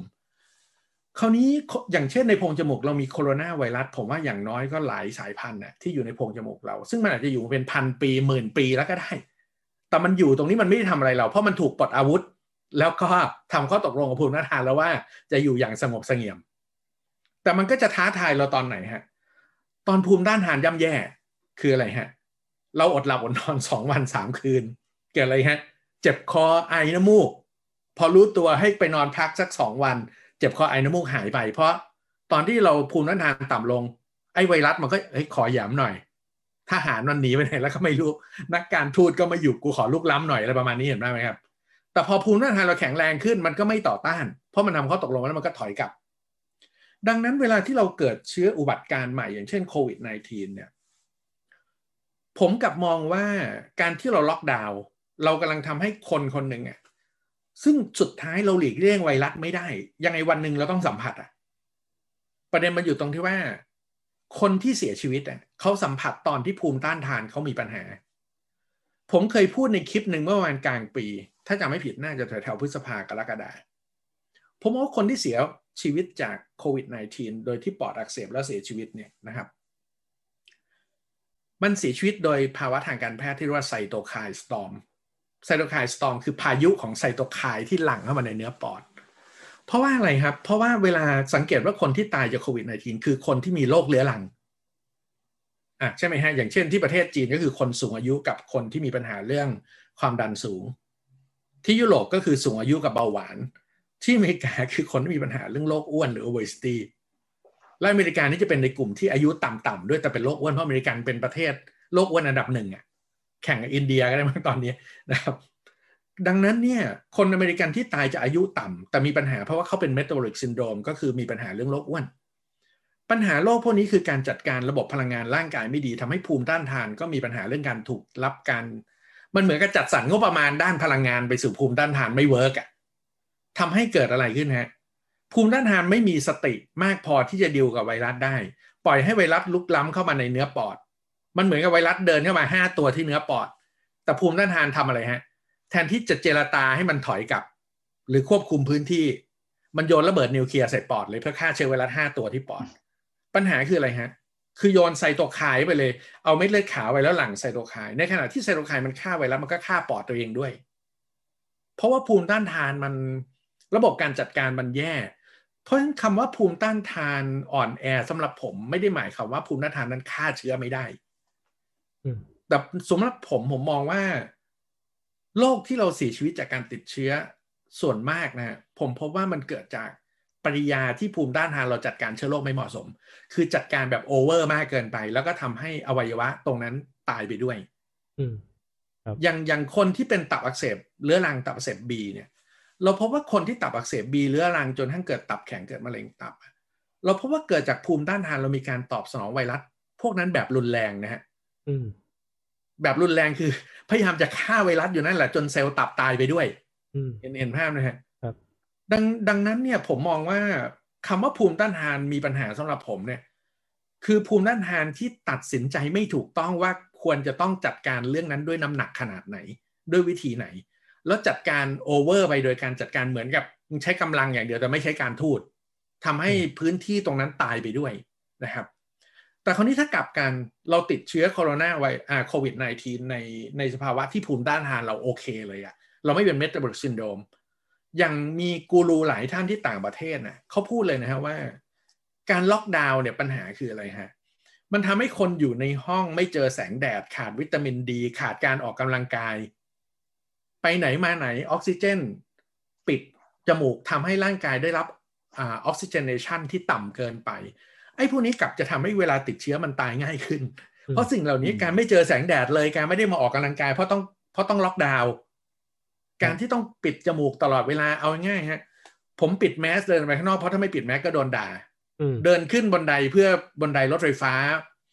BTS เนี่ยโอเคนะฮะหอบเพราะแมสปิดอยู่แล้วหายใจไม่ทัน แต่แต่ถ้าไม่ใส่แมสนี่เดินนะโอเคนะแต่พอใส่แมสเดินนี่หอบเลยเพราะมันมันฟิลจะเราหายใจไม่ทันเหมือนกันไอ้พวกนี้ล้วนจะเป็นสิ่งที่ทำให้ภูมิต้านทานมันแย่ลง คราวนี้ในมุมมองผม ถ้าภูมิต้านทานเราแข็งแรง มันจะดิวกับเชื้อในโควิด -19 นี่ฮะหนึ่ง เข้ามาอ๋อมาใหม่เหรอโอเค สายพันธุ์ไหนล่ะอ๋อโคโรนาสายพันธุ์โคโรนาอยู่ที่จมูกเหมาะสมที่สุด ขอดูที่มีอาวุธอะไรมาบ้างปลดอาวุธปลด antigen ตัวนี้นะปลดโปรตีนนี้ปลดโปรตีนตัวนี้เมื่อทำดีลข้อตกลงแล้วเนื่องจากไวรัสทุกตัวโดยพื้นฐานต้องการอยู่ใน host อย่างสงบสุข เพราะมันก็ไม่ต้องการจะตาย ถ้า host ตายมันตาย มันจะยอมที่จะกลายพันธุ์ เพื่อกลายพันธุ์เพื่ออะไรฮะ ลดความรุนแรงลงเพื่อสามารถอยู่ในพื้นที่ได้ ยอมถูกปลดอาวุธ แล้วก็กลายเป็นโคโรนาไวรัสสายพันธุ์ที่ที่ถูกปลดอาวุธอะแล้วคราวนี้เวลาที่คนภูมิต้านทานดีได้รับสายพันธุ์นี้แล้วเปลี่ยนแปลงสายพันธุ์ให้เป็นความรุนแรงต่ำลง แล้วคนคนนี้แพร่เชื้อไวรัสตัวนี้ไปที่คนคนอื่น แสดงว่าคุณกำลังแพร่เชื้อไวรัสที่มันถูกลดความรุนแรงไปแล้ว ภาษาศัพท์ทางระบาดวิทยาเขาเรียกว่า herd immunity herd immunity ดังนั้นเนี่ยมันก็จะถูกลดความรุนแรงเพราะเวลามันไปไอสายพันธุ์ที่ถูกปลดอาวุธ สมมติมันมีอาวุธสิบอย่างเนี่ยมันถูกปลดอาวุธที่เราไปเจ็ดอย่าง แล้วแพร่ไปที่คนอื่นมันก็ถูกคนอื่นปลดอาวุธไปอีกสองอย่างเหลือห้าอย่าง ดังนั้นการแพร่กระจายออกไปเรื่อย ๆ เหล่านี้มันจะทำให้เชื้อลดความรุนแรงลง แล้วกลายเป็นเชื้อที่มันก็เหมือนกับอยู่ในโพรงจมูกเราโดยปกติธรรมดา แต่การที่เราพยายามจะหลีกเลี่ยงจากมันมันทำให้ herd immunity เกิดขึ้นไม่ได้ ดังนั้นเกิดอะไรขึ้นนะ เวลาติดใหม่ต้องเสี่ยงดวงเอาว่าใครภูมิต้านทานมีปัญหาแล้วจะตายเปล่า คราวนี้ถามว่าสมควรจะกลัวไหมผมมองว่าต้องระวังอย่างหนึ่งคือ เรากำลังกลัวการระบาด หรือเรากลัวว่าติดเชื้อแล้วเสียชีวิต ถ้ากลัวการระบาดโอเคฮะยอมรับ เพราะบางทีพวกนี้เราก็ไม่รู้ว่าติดมาได้ไงแสดงมันติดโคตรง่ายโอเคนะฮะแต่ถ้าเรามามองว่าติดเชื้อแล้วตายไหมในปัจจุบันตัวเลขจากอเมริกาจริง ๆ ที่เขาประเมินจากทั่วโลกเนี่ยในการติดโควิด -19 เนี่ยอันนี้ผมฟังข่าวมาทีแต่ว่าพยายามจะค้นหาต้นฉบับ คือฟังข่าวมาจากทางด้านของอคุณปื้มนะครับที่ไวทีวี ปัจจุบันอัตราการตายโดยเฉลี่ยโควิด -19 ที่ถูกคำนวณโดยภาครวมมันยังอยู่แค่ประมาณ 0.6%โอ้น้อยมาก 0.6%จากคนติดเชื้อ 100%ตาย 0.6%นั่นคือหมายความว่า 99.4%ที่คุณติดเชื้อคุณไม่ตาย แต่ทำไมมันติดเชื้อเยอะฮะ เอาง่ายๆแค่สมุดอ่าสาครเนี่ย แค่จากประกาศ 500 คนตอนนี้ก็ล่อไปพันกว่าแล้วในข้ามไปแค่ 2 วัน เพราะว่าอะไรครับเพราะมันติดง่ายง่าย มันติดง่ายเพราะการกระจายไวรัสมันต้องการมีชีวิตรอดอยู่แล้ว มันต้องกลายพันธุ์เพื่อให้มันกระจายได้ง่าย แต่สำคัญที่สุดผมไม่ได้สนใจว่าติดง่าย ผมสนใจว่าติดแล้วอะต้องไม่ตายคราวนี้ในมุมมองผมสรุปว่าควรจะทำไงสำหรับมุมมองผมมองอย่างนี้ฮะถ้าเราเข้าใจเรื่องนี้ว่าคนที่มีอัตราการตายสูง คือคนที่ภูมิต้านทานมีปัญหาในการจัดการ ผมว่าแล้วคนที่ภูมิต้านทานแข็งแรงจะเป็นกลุ่มที่ก่อให้เกิด herd immunity สำหรับผมนะฮะ อาจอาจจะผมไม่มีสิทธิ์ไปคุยนะกับคนมีหน้าที่รับผิดชอบหรอกผมมองงี้ก็คือว่าการล็อกดาวน์ยังไงเศรษฐกิจพัง มันพังมาแล้วรอบหนึ่งตอนนี้กำลังจะพังรอบที่สองผมมองว่าหนึ่งกลุ่มที่ภูมิต้านทานดีอะคุณปล่อยให้เขาทำงานตามปกติ เพราะเขาจะเป็นคนลดความรุนแรงของเชื้อลงถึงแม้มันจะแพร่กระจายมากขึ้นก็ตาม จริงๆอะเรามาตื่นตกใจกับตัวเลขพันคนที่สมุทรสาคร แต่ผมบอกว่าคุณเอาคนประมาณเจ็ดสิบล้านคนทั่วประเทศมาเจาะให้มันครบทุกคนบางทีตัวเลขเยอะกว่านี้เยอะนะฮะ ไอ้ไอ้ตัวเลขที่มันน้อยปัญหาคือคุณไม่สามารถตรวจได้ทุกคนนะฮะหลายคนมันติดไปแล้วแต่มันไม่ตายถ้าเราเอาสิ่งเหล่านี้มารวมกันจริง ๆ เราอาจจะพบว่าเปอร์เซ็นต์การตายมันโคตรต่ำเลยก็ได้ใช่ใช่ไหมเพราะมีคนติดแล้วก็เดินผ่านหมดแล้วไม่ไม่เสียชีวิตนั่นคือมุมมองผม ดังนั้นถ้าเป็นผมเนี่ยผมจะแยกกลุ่มนี้ให้เขาทำงานตามปกติ ให้เกิด herd immunity แต่ เราต้องแยกกลุ่มที่มีปัญหาเรื่องภูมิต้านทานออกมาอืม คุณล็อกดาวน์ได้กลุ่มนี้ล็อกดาวน์เลยกลุ่มที่มีปัญหาหรือติดเชื้อโอกาสเสียชีวิตสูงเนี่ยแล้วทำอะไรฮะ ปรับเรื่องของ nutritional เรื่อง diet เรื่อง exercise เขาภูมิต้านทานดีขึ้น เพื่อเวลาที่เขาเข้าไปรับเชื้อ ซึ่งลดความรุนแรงมาจาก herd immunity แล้วเนี่ยลดลงเนี่ยถ้าภูมิต้านทานเขาดีขึ้น เขาก็ยิ่งลดความเสี่ยงลงหลังที่เขาติดเชื้อกลุ่มนั้น แล้วเราก็ไม่ต้องอยู่บนความกลัวอีก คือผมมองว่าที่ผมพูดทั้งหมดมันคือหลักการของระบาดวิทยาเพียงแต่ว่าผมเอามาเปรียบเทียบ ให้ให้แบบเข้าใจง่ายในภาพที่แบบเฮ้ยฟังแล้วมันเห็นภาพอะนั่นนั่นคือมุมมองผมในเรื่องโควิด -19 ไม่มีความจำเป็นต้องกลัวในแง่การระบาดแต่ต้องระวังไว้ว่า อย่าเอาไปติดคนที่มีปัญหาภูมิต้านทาน เพราะถ้ากลุ่มนั้นติดโอกาสเสียชีวิตสูง จริงเลยครับ จริงเลยจริงนั่นคือมุมมองผมผมเคยผมเคยแชร์แชร์เอกสารหลายตัวนะ ในในเพจผมไปเอ่อเขาจะลิงก์เรื่องของวิตามินดี deficiency กับกับโควิด -19 ไว้เหมือนกัน เยอะเลยถ้าถ้าเข้าไปเซิร์ชดูนะครับเขาก็พบว่าคนที่มีเลเวลของวิตามินดี ในกระแสเลือดเยอะเนี่ย ความเสี่ยงในการเสียชีวิตเนี่ยแทบจะเป็นศูนย์เลย แต่คนส่วนใหญ่ที่เสียชีวิตอะคือวิตามินดีในกระแสเลือดต่ำนะครับ ก็จริงๆ ผมมองว่าคนไทยเนี่ย หรือว่าคนที่อยู่ในในเส้นศูนย์สูตรอะค่อนข้างจะมีเอ่อมีประโยชน์ กับเรื่องของวิตามินดีอยู่แล้ว เพราะว่าเราเราอยู่กับเขาเรียกว่าแสงที่ค่อนข้างแรงเนาะยกเว้นช่วงเนี้ย ช่วงหน้าหนาวเนี่ยไอแสง UVB มันมันจะมันจะสั้นนิดนึง คือมันเมื่อก่อนมันมาสามโมงเช้าหายสามโมงเย็นเงี้ยเดี๋ยวนี้มันอาจจะโผล่มาสิบโมงแล้วก็บ่ายสองกว่าก็ไปแล้วอะไรแบบนี้ครับ ถ้าถ้าเราไม่โดนแดดช่วงนั้นเนี่ย วิตามินดีเราก็อาจจะตกได้ มันก็จะเกี่ยวเรื่องของ immunity เหมือนกันเรื่อง immune system พวกเนี้ยอย่างที่พี่หมอพูดเมื่อกี้มันก็จะเขาเรียกว่าเป็น adaptive immune system system ในร่างกาย ในการที่จะเอ้ย เจอเชื้อใหม่มาแล้วเราสามารถที่จะดิวมันได้เนาะมันก็ถ้าเกิดเราทำตัวเองให้ ให้แข็งแรงอะ ให้แข็งแรงเข้าไว้จริงๆติดก็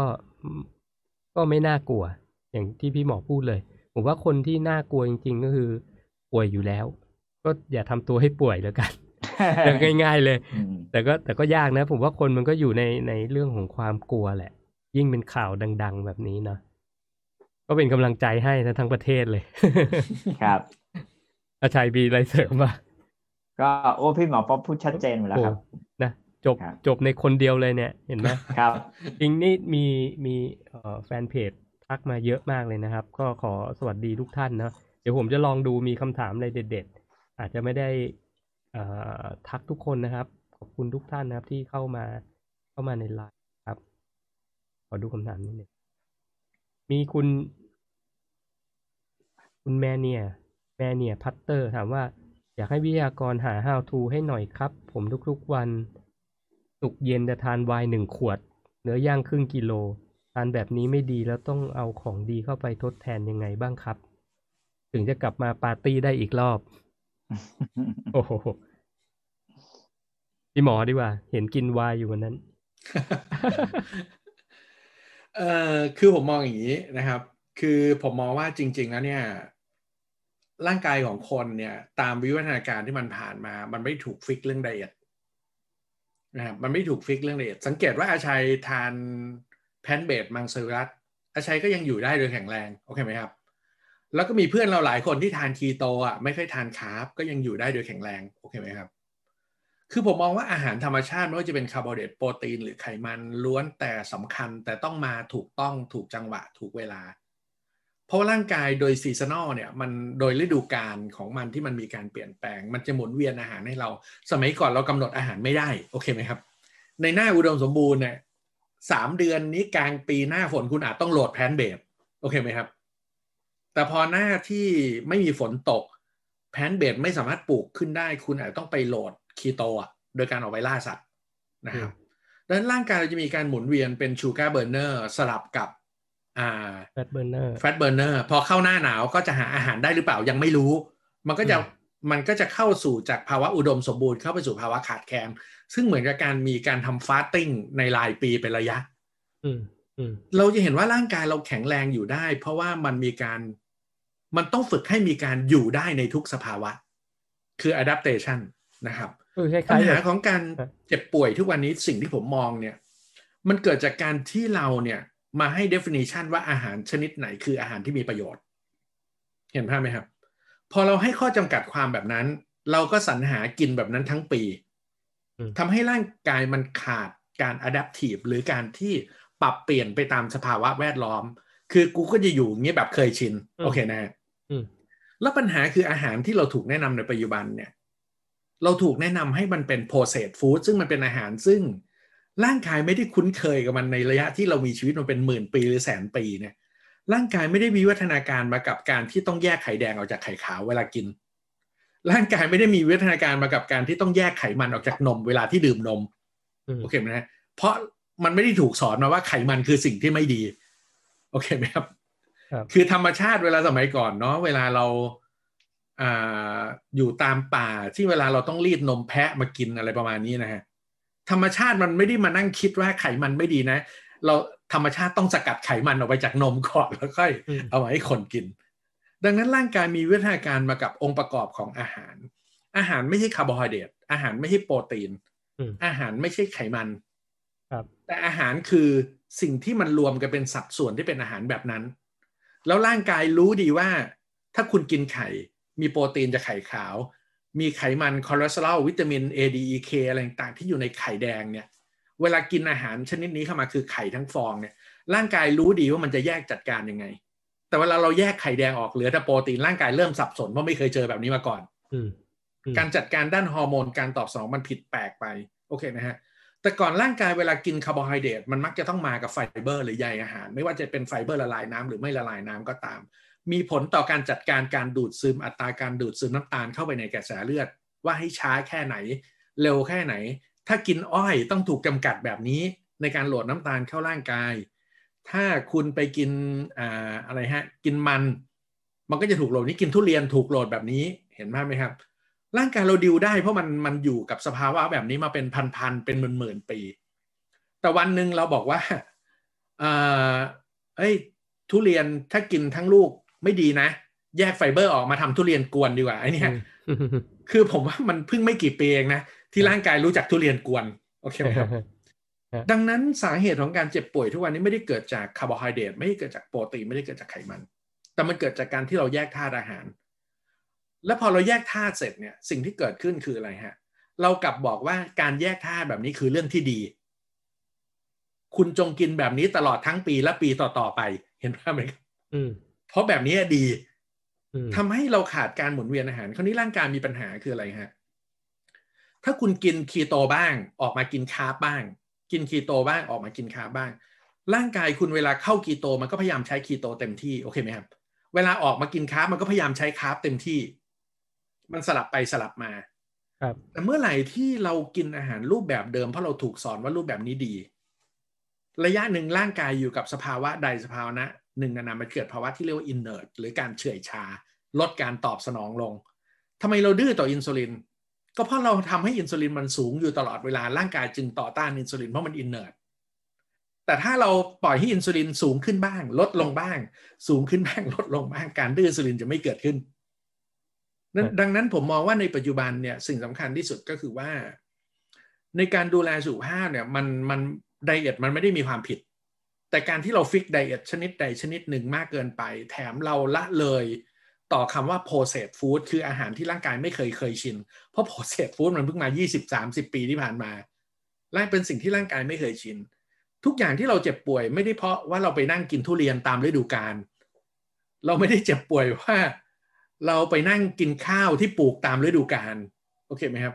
เราไม่ได้เจ็บป่วย เพราะเราไปทานน้ำผึ้งอยู่ในเดือนห้าเดือนหกที่มีน้ำผึ้ง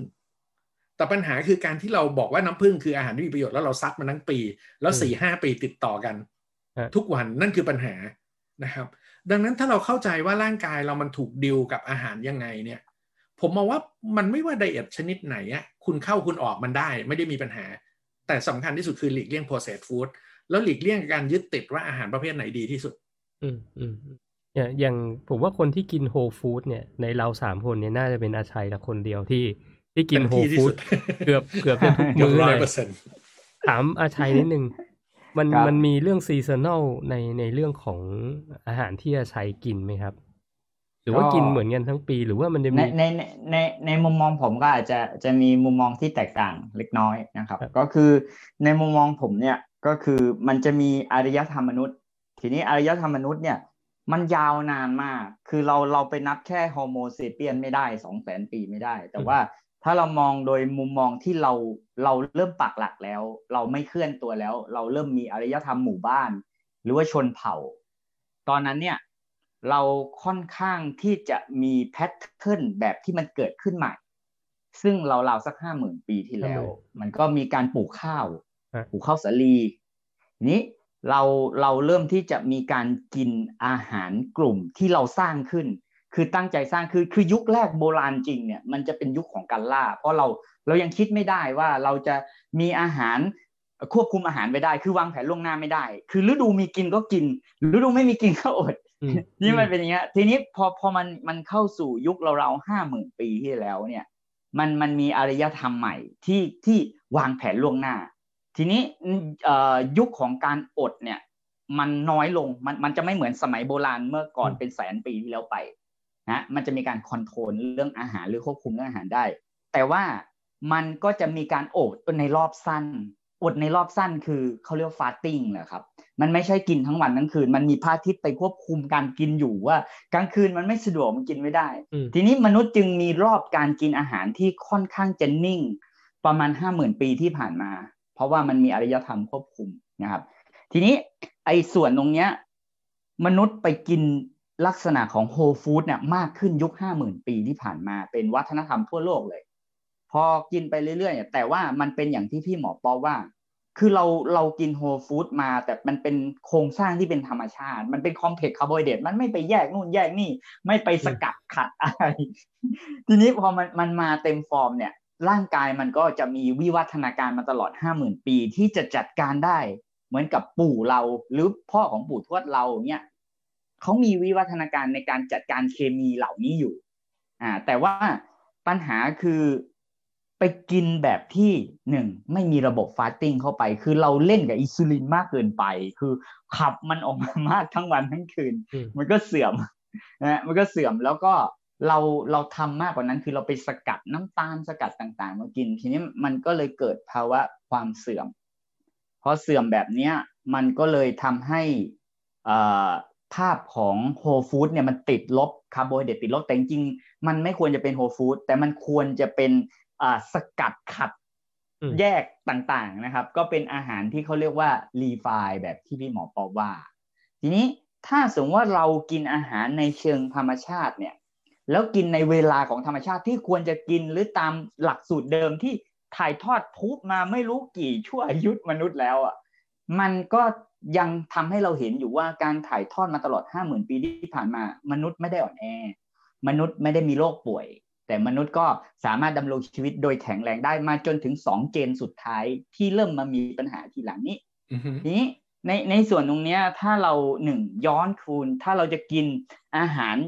แบบนี้เราก็ควรจะกลับไปคืนสู่ธรรมชาติ ไม่ใช่ว่าอ้างกินวีแกนแต่คุณกินขัดขาวอย่างเดียวคุณกินน้ำตาล คุณกินโดนัทนั่นแหละครับวีแกนเหมือนกัน แต่ว่ามันเป็นมันอืมไม่ใช่วีธรรมชาตินะอืมในในส่วนตรงเนี้ยเราก็เลยมองว่ากินให้มันเป็นโซนธรรมชาติ ถ้าเอาแบบเข้าใจง่ายที่สุด ผมมองว่ากินตามบรรพบุรุษเนี่ยใกล้เคียงกับยีนที่ถูกถ่ายทอดมาที่สุดเลย ว่าคุณคงจะไม่มีของหวานกินทั้งปี ทุกฤดูโอเค มันอาจแต่ข้าวคุณอาจจะมีกินทั้งปีอะไรอย่างเงี้ยฮะก็ก็ในในส่วนนี้แล้วก็อีกส่วนหนึ่งก็คือเรื่องของพิษที่ปนเปื้อนในอาหารยุคปัจจุบันนะครับ มันก็เกิดจากที่ตั้งแต่หลังปฏิวัติอุตสาหกรรมสงครามโลกครั้งที่สองมาเนี่ยเรามีการใช้อุตสาหกรรมต่างๆ มาสร้างอาหารอีเทนซีดมาสร้างอะไรมากมาย แล้วก็มาเร่งกระบวนการผลิตทางเกษตร เรามียาฆ่าหญ้า เรามีโลหะหนักอยู่ใน อาหารเยอะแยะหลายชนิด เรามีไมโครพลาสติกอยู่ในทะเลปนเปื้อนในสัตว์ในอะไรเต็มไปหมดเลย ทีนี้ตอนนี้เนี่ยไอ้สิ่งเหล่านี้คือสิ่งที่มันไม่ได้เป็นสายวิวัฒนาการของยีนเราที่ที่เรารับอาหารมาแล้วต้องมีพวกนี้เข้ามาด้วย นี่มันเป็นโมเลกุลแปลกๆที่ถูกสร้างขึ้นในภายหลัง มันก็เลยทำให้เกิดสภาวะความเสื่อม ถ้าเป็นไปได้สิ่งที่ดีที่สุดคือการกินคลีนจะกินเป็น animal base หรือจะกินแพนเบด แต่มันคือคลีนเพราะว่าสมัยโบราณเนี่ยไม่ว่าฝรั่งหรือไทยเนี่ยจะ animal based หรือ plant based มัน clean มาทั้งหมด มันไม่มีฮอร์โมนเร่ง มันไม่มีสารพิษตะกัวไม่มีอะไรพวกนี้อยู่ในอาหารอาหารเลยขอให้เป็นอาหารคลีนนะครับ ตรงนี้ก็คิดว่าน่าจะทำให้เหมาะสมกับสิ่งที่ถูกถ่ายทอดมากับตัวเรามากที่สุดนะครับ อืมแม่ชัยคิดว่าอย่างอาหารออร์แกนิก เนี่ย มันจะมี มีให้เรากินเยอะขึ้นไหมครับ ในอนาคต มีมีให้กินคิดว่าก็ไม่น่าจะมีทางเพียงพอนะครับ เพราะว่าประชากรโลกเยอะมากนะครับ แต่ว่าการที่อาหารออร์แกนิกเนี่ยมันจะเป็นไปได้จริงเอาแค่พื้นฐานตอนนี้คือต้องพยายามที่จะทำเองหรือมีหมู่กลุ่ม หรือส่งเสริมหมู่กลุ่ม เป็นวิสาหกิจชุมชนอะไรก็ช่างมีการส่งเสริมฮะเหมือนในบางประเทศเขาก็ทำเพราะว่า หมู่หมู่บ้านแห่งเนี้ยเขาจะกินของในวิสาหกิจ ซึ่งก็มีการสนับสนุนให้เงินสนับสนุนเกษตรกรอะไรเงี้ยก็ผลิตพวกนี้มาแล้วก็กินเป็นภายในคือเรามองในวงใหญ่ไม่ได้ เราต้องไปทำในวงเล็กๆในนิคมในหมู่บ้านในอะไรอย่างเงี้ยครับหรือในครอบครัวหลังบ้านทำสวนอะไรเงี้ยผมคิดว่าอันนี้จะเป็นภาพที่เห็นชัดเจนได้ได้ก่อนที่สุด แต่ถ้าจะเพียงพอจากอาหารระดับอินเทนซีฟหรืออุตสาหกรรมใหญ่ทำมา support คิดว่า เป็นไปได้ยากนะครับ ที่ที่ที่จะทำได้ อืมอืมอืมผมขอบคุณมากเลยครับ มีมีมีคำถามอีกอันนึงนะ เมื่อกี้น่าสนใจชัยน่าจะช่วยตอบได้เขาถามว่าน้ำมันสกัดเย็นจากพืชเนี่ย ช่วยลดคอเลสเตอรอลเปรียบได้กับการกินยา statin จะมีผลข้างเคียงเหมือนกันไหม ถ้าติดต่อ ถ้ากินทานติดต่อกันในระยะยาว ไม่น่าไม่น่าจะเหมือนกันเนาะเขาเปรียบเทียบว่า กินน้ำมันสกัดเย็นกับกิน statin เนี่ย มันลดคอเลสเตอรอลได้เหมือนกัน เขาเลยถามว่าไอ้น้ำมันสกัดเย็นถ้ากินยาวๆ มันจะมี side effect ไหม คือคือในในในมุมนี้สำหรับมุมมองผมนะครับ เรื่องของคอเลสเตอรอลเนี่ย ก่อนที่จะถึงจุดที่เราบอกว่าลดเนี่ยคือเราต้องเข้าใจคอเลสเตอรอลในร่างกายเราก่อนว่าในตอนที่เรามีคอเลสเตอรอลอาจจะสูงขึ้นมา มันจำเป็นต่อร่างกายหรือไม่ ถ้ามันจำเป็นเพราะร่างกายเราอักเสบเยอะหลอดเลือดเรามีปัญหามากอะไรพวกเนี้ย หรือต่อสู้กับเชื้อโรคอยู่เนี่ย ร่างกายมัน boost ตัวนี้ขึ้นมา ทีนี้ผมเลยมองว่าอย่างน้อยเราต้องดิวให้เข้าใจกันก่อนว่า เข้าใจเรื่องคอเลสเตอรอลก่อน ความจำเป็นคอเลสเตอรอลก่อน แต่ถ้าสุดแน่นอนคอเลสเตอรอลมันมันมีมากแล้วเราเอาไปใช้ไม่ได้ แล้วมีปัญหาอยู่ในตอนนี้ โอเคครับ อันนั้นจะเป็นจุดที่พูดว่าการลดคอเลสเตอรอลเนี่ยอาจจะมีประโยชน์ต่อเราก็ได้ แต่เราต้องเข้าใจก่อนว่าไอ้คอเลสเตอรอลที่มีอยู่ณตอนนี้ มันเป็นคอเลสเตอรอลที่ร่างกายต้องการให้มีหรือไม่ ก่อนที่จะไปลดนะฮะผมเลยมองนี้ว่าบางคนเนี่ยคิดแต่จะลดคอเลสเตอรอลแต่ว่าปรากฏว่าในตอนนั้นเนี่ยฮอร์โมนเพศเนี่ยต้องสร้างเพิ่มขึ้น เยื่อสมองตายมากเกินไปเนี่ยร่างกายอาจจะต้อง boost คอเลสเตอรอลเพิ่มขึ้น ทีนี้กฎเกณฑ์แรกก่อนที่จะพูดคำว่าลดคอเลสเตอรอลต้องเข้าใจก่อน แล้วเข้าใจร่างกายจริง ๆ ว่าณตอนเนี้ยเรามีปัญหาเรื่องคอเลสเตอรอลจริง ๆ หรือไม่ นะครับเพราะบางครั้งเราไม่มีแต่เราไปลดเนี่ยเรากลับทำลายจังหวะของร่างกายนะเพราะว่ากลับพบว่าคนที่คอเลสเตอรอลเริ่มขึ้นเพราะเซลล์สมองตายเยอะเนี่ยเพราะเอายา statin ไปกดเนี่ยนะฮะหรือจะทำวิธีการใดให้มันลด โดยที่มันยังไปซ่อมสมองไม่ทันเนี่ยเซลล์สมองก็จะตายเร็วเพิ่มขึ้นณณตรงนี้จึงจึงต้องแยกให้ชัดเจนนะครับ ส่วนถ้าคอเลสเตอรอลจะลดมันให้มันลดเอง โดยการที่ลดอักเสบได้ ลดอักเสบด้วยวิธีการใดก็ได้นะครับ อาจจะมีวิตามินอ e ีจากธรรมชาติจากผลไม้อะโวคาโด หรือน้ำมันสกัดเย็นอะไรก็แล้วแต่ ถ้ามันไปช่วยลดการอักเสบ แล้วระดับคอเลสเตอรอลมันลดเองไอ้อย่างนั้นถ้ามันลดไปตามธรรมชาติมันก็ลดไป แต่ statin เนี่ยตรงเนี้ยต้องกลับไปดูเหตุผลร่างกายนะครับถามพี่หมอป๊อปดีกว่าเรื่องการใช้ยา statin นะครับอ่าเชิญพี่หมอป๊อป comment นิดนึงครับ มันเกี่ยวกับยาด้วย เอ่อคือจริงๆมีคนมาถามผมว่าคอเลสเตอรอลในร่างกายปกติควรจะเป็นเท่าไหร่ ผมบอกว่าผมไม่ทราบ ผมไม่ทราบ แล้วผมก็เชื่อว่าสิ่งที่ทราบดีที่สุดว่าคอเลสเตอรอลในร่างกายของแต่ละคนควรจะเป็นเท่าไหร่ คือร่างกายของคนคนนั้นนะครับเราถูกสอนมาก่อนนั้นว่าการกินคอเลสเตอรอลมากเกินไปจะทำให้คอเลสเตอรอลในเลือดสูงขึ้น แต่งานวิจัยช่วงหลังก็พิสูจน์แล้วว่าไม่ใช่นะครับคอเลสเตอรอลในอาหารแทบไม่มีผลต่อคอเลสเตอรอลในเลือดนะครับเพราะว่า ร่างกายเราสร้างคอเลสเตอรอลเองเพราะมันจำเป็นต้องใช้ เหมือนกับร่างกายเราสามารถสร้างน้ำตาลจากตับเองได้ ก็เพราะมันก็ไม่ไว้ใจว่าเราจะหาคาร์โบไฮเดรตกินได้ทุกวัน แต่คาร์โบไฮเดรตน้ำตาลในเลือดเป็นสิ่งที่จำเป็นต่อร่างกายกูโคสในเลือดเป็นสิ่งที่จำเป็นต่อร่างกายนะครับ ด้วยวิวัฒนาการของร่างกายไม่ไว้ใจสิ่งแวดล้อม อะไรที่ร่างกายไม่ไว้ใจสิ่งแวดล้อมร่างกายจะสร้างเองนะฮะอย่างเช่นกูโคสในเลือด ถ้าต่ำมากเกินไปสมอง น้ำตาลต่ำมากเกินไปยี่ห้าเปอร์เซ็นเศษสมองจะเป็นต้องใช้น้ำตาล มันไม่วางใจว่าเราจะสามารถหาคาร์โบไฮเดรตกินได้ทุกวัน เพราะสต็อกของไกลโคเจนที่ตับหนึ่งร้อยกรัมเนี่ย อย่างมากในคนที่ใช้ไกลโคเจนได้ดีหน่อยก็สิบสองชั่วโมงก็หมดนะครับ ดังนั้นเนี่ยร่างกายจึงสร้างน้ำตาลเองคอเลสเตอรอลก็เช่นกันคอเลสเตอรอลเป็นสิ่งที่สำคัญต่อร่างกายทุกเซลล์ที่ตายแล้วต้องการสร้างใหม่ต้องใช้คอเลสเตอรอลเป็นองค์ประกอบนะครับ สมองเราทั้งก้อนเกือบจะเป็นก้อนคอเลสเตอรอลเกือบทั้งหมด การทำงานของการนำกระแสไฟฟ้าระบบประสาทอาศัยคอเลสเตอรอลการสร้างฮอร์โมนเพศอย่างที่อาจารย์ชัยออย่างที่อาจารย์ชัยพูดเนี่ยก็ต้องอาศัยคอเลสเตอรอลการจะเปลี่ยนรังสี UV จากแสงแดดกลายเป็นวิตามินดีก็ต้องอาศัยคอเลสเตอรอลการที่เราจะย่อยอาหารที่ย่อยเอาวิตามิน A D E K ซึ่งเป็นวิตามินที่มากับไขมันในอาหารที่เราทานเข้าไปในร่างกาย ก็ต้องอาศัยกรดน้ำดีที่สร้างจากคอเลสเตอรอล ร่างกายก็ไม่ไว้วางใจเหมือนกันว่าเราจะสามารถหาคอเลสเตอรอลได้กินมากเพียงพอ แต่มันก็คงไม่คิดหรอกวันหนึ่งจะมีคนบอกว่าห้ามไม่ให้กินคอเลสเตอรอลดังนั้นด้วยความไม่ไว้วางใจว่าเราจะถ้าปล่อยให้เราไปหาคอเลสเตอรอลกินเอง มันอาจจะไม่พอก็ได้นะครับ ดังนั้นร่างกายจึงสร้างคอเลสเตอรอลได้ตัวด้วยตัวมันเอง คุณจะกินคอเลสเตอรอล zero ก็ได้ แต่ร่างกายจะสร้าง โอเคไหมครับ มันจะสร้างมากน้อยแค่ไหนขึ้นอยู่ว่ามันมีความจำเป็นต้องใช้มากน้อยแค่ไหน ดังนั้นเหมือนที่อาชัยบอกฮะไม่ว่าคอเลสเตอรอลคุณตอนนี้ วันนี้คุณตื่นมาตอนเช้าคุณไปเจาะคอเลสเตอรอลในเลือดคุณอาจจะ 250 LDL คุณอาจจะ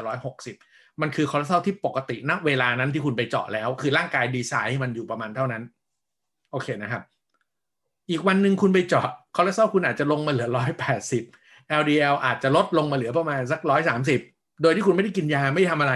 มันก็เป็นเพราะว่าร่างกายดีไซน์ไว้แล้วว่าณวันนี้เวลานี้ฉันต้องการใช้แค่นี้ก็พอดังนั้นผู้ที่รู้ดีที่สุดว่าคอเลสเตอรอลในร่างกายณเวลานี้ต้องเท่าไหร่ ร่างกายถึงจะแข็งแรงได้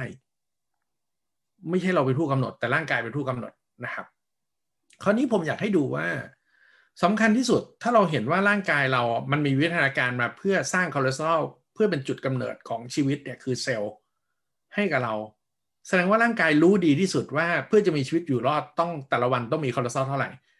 เราสามารถมีชีวิตมาถึงศตวรรษที่ 20 21 ได้ แสดงว่าร่างกายเรามีความฉลาดมากพอที่จะจัดการในการ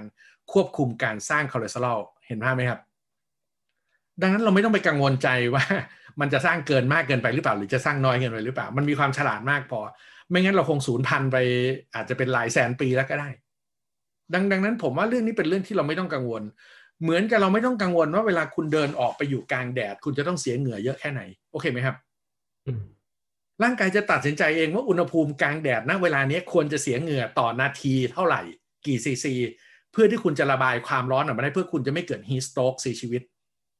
แล้วพอคุณเดินเข้าห้องแอร์เหงื่อมันก็แห้งเองมันจะไม่เสียน้ำแบบพั่มเพื่อ เห็นไหมครับ เราต้องตัดสินใจเรื่องนี้ไหมครับไม่ต้อง การที่เรานอนหลับตอนกลางคืนเนี่ย เราต้องคำนวณการหายใจเราไว้ก่อนไหมว่านอนหลับเราต้องหายใจกี่ครั้ง เราไม่ต้องคำนวณ ร่างกายมันคำนวณเบ็ดเสร็จเรียบร้อยไม่ว่าคุณจะฝันอะไรเร่งการหายใจแค่ไหนคุณจะตื่นมาโดยปกติ โดยที่คุณก็ไม่รู้เมื่อคืนหายใจเท่าไหร่แต่ร่างกายทำให้คุณตื่นมา โดยที่คุณไม่ได้หยุดหายใจไปกลางคัน แล้วก็เสียชีวิตไปเห็นภาพไหมครับ ดังนั้นผมบอกว่าคอเลสเตอรอลเหมือนกับการหายใจ คุณไม่ต้องไปคำนวณมันโอเคไหมครับไม่ต้องไปคำนวณมัน ปล่อยให้ร่างกายตัดสินใจ ประเด็นสำคัญคือถ้าคอเลสเตอรอลคุณสูงเหมือนอาจารย์พูดอะคุณต้องตระหนักกลับมานั่งคิดหรือว่าเฮ้ยร่างกายต้องการใช้คอเลสเตอรอลเพื่อทำอะไรวะทำไมมันถึงคอเลสเตอรอลสูงขึ้น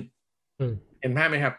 ถ้าคุณเข้าใจอะคุณจะไม่กังวลคอเลสเตอรอลแต่คุณจะช่วยร่างกายว่าอ่าสมมติว่าเส้นเลือดสมองอุดตันต้องซ่อมแซมสมองใช่ไหมครับ มันสร้างคอเลสเตอรอลมากขึ้นเพื่อซ่อมแซมสมอง ถ้าคุณรู้ว่า เฮ้ย ตอนนี้เซลล์สมองตายว่าร่างกายสร้างคอเลสเตอรอลเยอะขึ้นเพื่อซ่อมแซมเซลล์สมอง คุณจะห่วงว่าซ่อมแซมเซลล์สมองไม่ได้ หรือว่าคุณจะห่วงว่าคอเลสเตอรอลคุณสูง จะห่วงตัวไหนใช่ไหมเราจะห่วงว่าเฮ้ยคอเลสเตอรอลมันจะพอไหมเนี่ยทำไมมึงไม่สูงกว่านี้อีกวะคุณจะไปคนละด้านเลยนะนะครับ ดังนั้นเนี่ยสำคัญที่สุดคือผมมองว่าคอเลสเตอรอลไม่ใช่ตัวปัญหา แต่คุณต้องกลับไปดูว่าทำไมเราถูกสอนให้กลัวคอเลสเตอรอลน่าเป็นคำถามที่สำคัญเลยครับมันน่าจะเป็นคำถามที่สำคัญกว่า ในเมื่อคอเลสเตอรอลสำคัญขนาดนี้ ใครอุตส่าห์มาสอนให้เรากลัวคอเลสเตอรอลและสอนเพื่อ อือืมใช่แล้วหลังจากเรากลัวคอเลสเตอรอลมากว่าประมาณ ตั้งแต่ปี 1961 ที่ Ancel Keys ขึ้นหน้าปกนิตยสาร Time เนี่ย เราต้องกลับไปถามว่าบนการกลัวคอเลสเตอรอลมาตั้งแต่ประมาณ 50 ปีที่ผ่านมา ประชากรที่กลัวคอเลสเตอรอลได้ประโยชน์อะไรจากการกลัวคอเลสเตอรอลอืมผมว่าไม่ได้ประโยชน์แต่กลุ่มที่ได้ประโยชน์คือกลุ่มที่สามารถหากินกับยาอืมคะการยาลดคอเลสเตอรอลได้ โอเคนะครับ เพราะว่าอะไรฮะ เอาง่ายๆผมยกงานวิจัยแค่อย่างสองอย่าง ข้อแรก เราถูกบอกว่าคอเลสเตอรอลสูงจะทำให้เส้นเลือดหัวใจอุดตันเราจะตายไวขึ้น โอเคนะครับ ข้อแรกมีการศึกษาเมื่อวันห้าปีที่แล้ว เอาคนไข้ที่แน่นหน้าอกที่ไปที่โรงพยาบาลหนึ่งแสนสามหมื่นหกพันคนจากห้าร้อยสี่สิบเอ็ดโรงพยาบาลที่อเมริกา แน่นหน้าอกแล้วตรวจคลื่นหัวใจตรวจเอนไซม์หัวใจวินิจฉัยเลยเส้นเลือดหัวใจอุดตันเฉียบพลันแล้วก็เจาะ LDL คอเลสเตอรอลณเวลานั้นเลยที่ห้องฉุกเฉิน ตามความเชื่อเราคือคอเลสเตอรอล LDL คือสาเหตุของโรคหัวใจแสดงว่าคนที่เป็นโรคหัวใจไปห้องฉุกเฉินเนี่ยคอเลสเตอรอลมันควร LDL ควรจะสูงไหมครับอะควรจะสูงใช่ไหมฮะแต่ปรากฏว่างานวิจัยนี้ออกมาพบว่า 75%ของคนไข้โรคหัวใจ 1 3 6 0 0 0 คน LDL ต่ำกว่า 110 แปลผลเรื่องนี้ว่าไงฮะ คนที่เป็นโรคหลอดเลือดหัวใจส่วนมาก LDL จะต่ำ แล้วคุณจะสรุปว่า LDL สูงเป็นสาเหตุโรคหัวใจได้ยังไง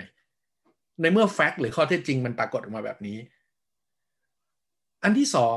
มันมีงานศึกษาในกลุ่มโรคที่เรียกว่า familial hypercholesterolemia ก็คือกลุ่มที่กรรมพันธุ์ของเขาเนี่ยมันเก็บ LDL เข้าตับได้ช้าลง เป็นโรคตั้งแต่กำเนิดทำให้เด็กที่มีโรคกรรมพันธุ์นี้อายุประมาณ 10 กว่าปี LDL ของคุณเนี่ยเฉียด 300 เกือบทุกคน LDL จะ 300 300 กว่า ถ้า LDL ที่สูงคือสาเหตุโรคหัวใจจริง กลุ่มคนเหล่านี้ควรจะตายตั้งแต่อายุน้อยๆ ใช่ไหมฮะเพราะ LDL คุณ300กว่าตั้งแต่อายุประมาณ10กว่าปี แต่งานวิจัย2งานวิจัยใหญ่ๆ งานวิจัยหนึ่งตั้งแต่ปี 1966 พบว่ากลุ่มคนที่เป็นโรคนี้ที่ LDL 300 ตั้งแต่อายุ 10 กว่าปีเนี่ย มีอายุเฉลี่ยคือ 70-80 ปี ถ้าไม่ไปสูบบุหรี่นะฮะ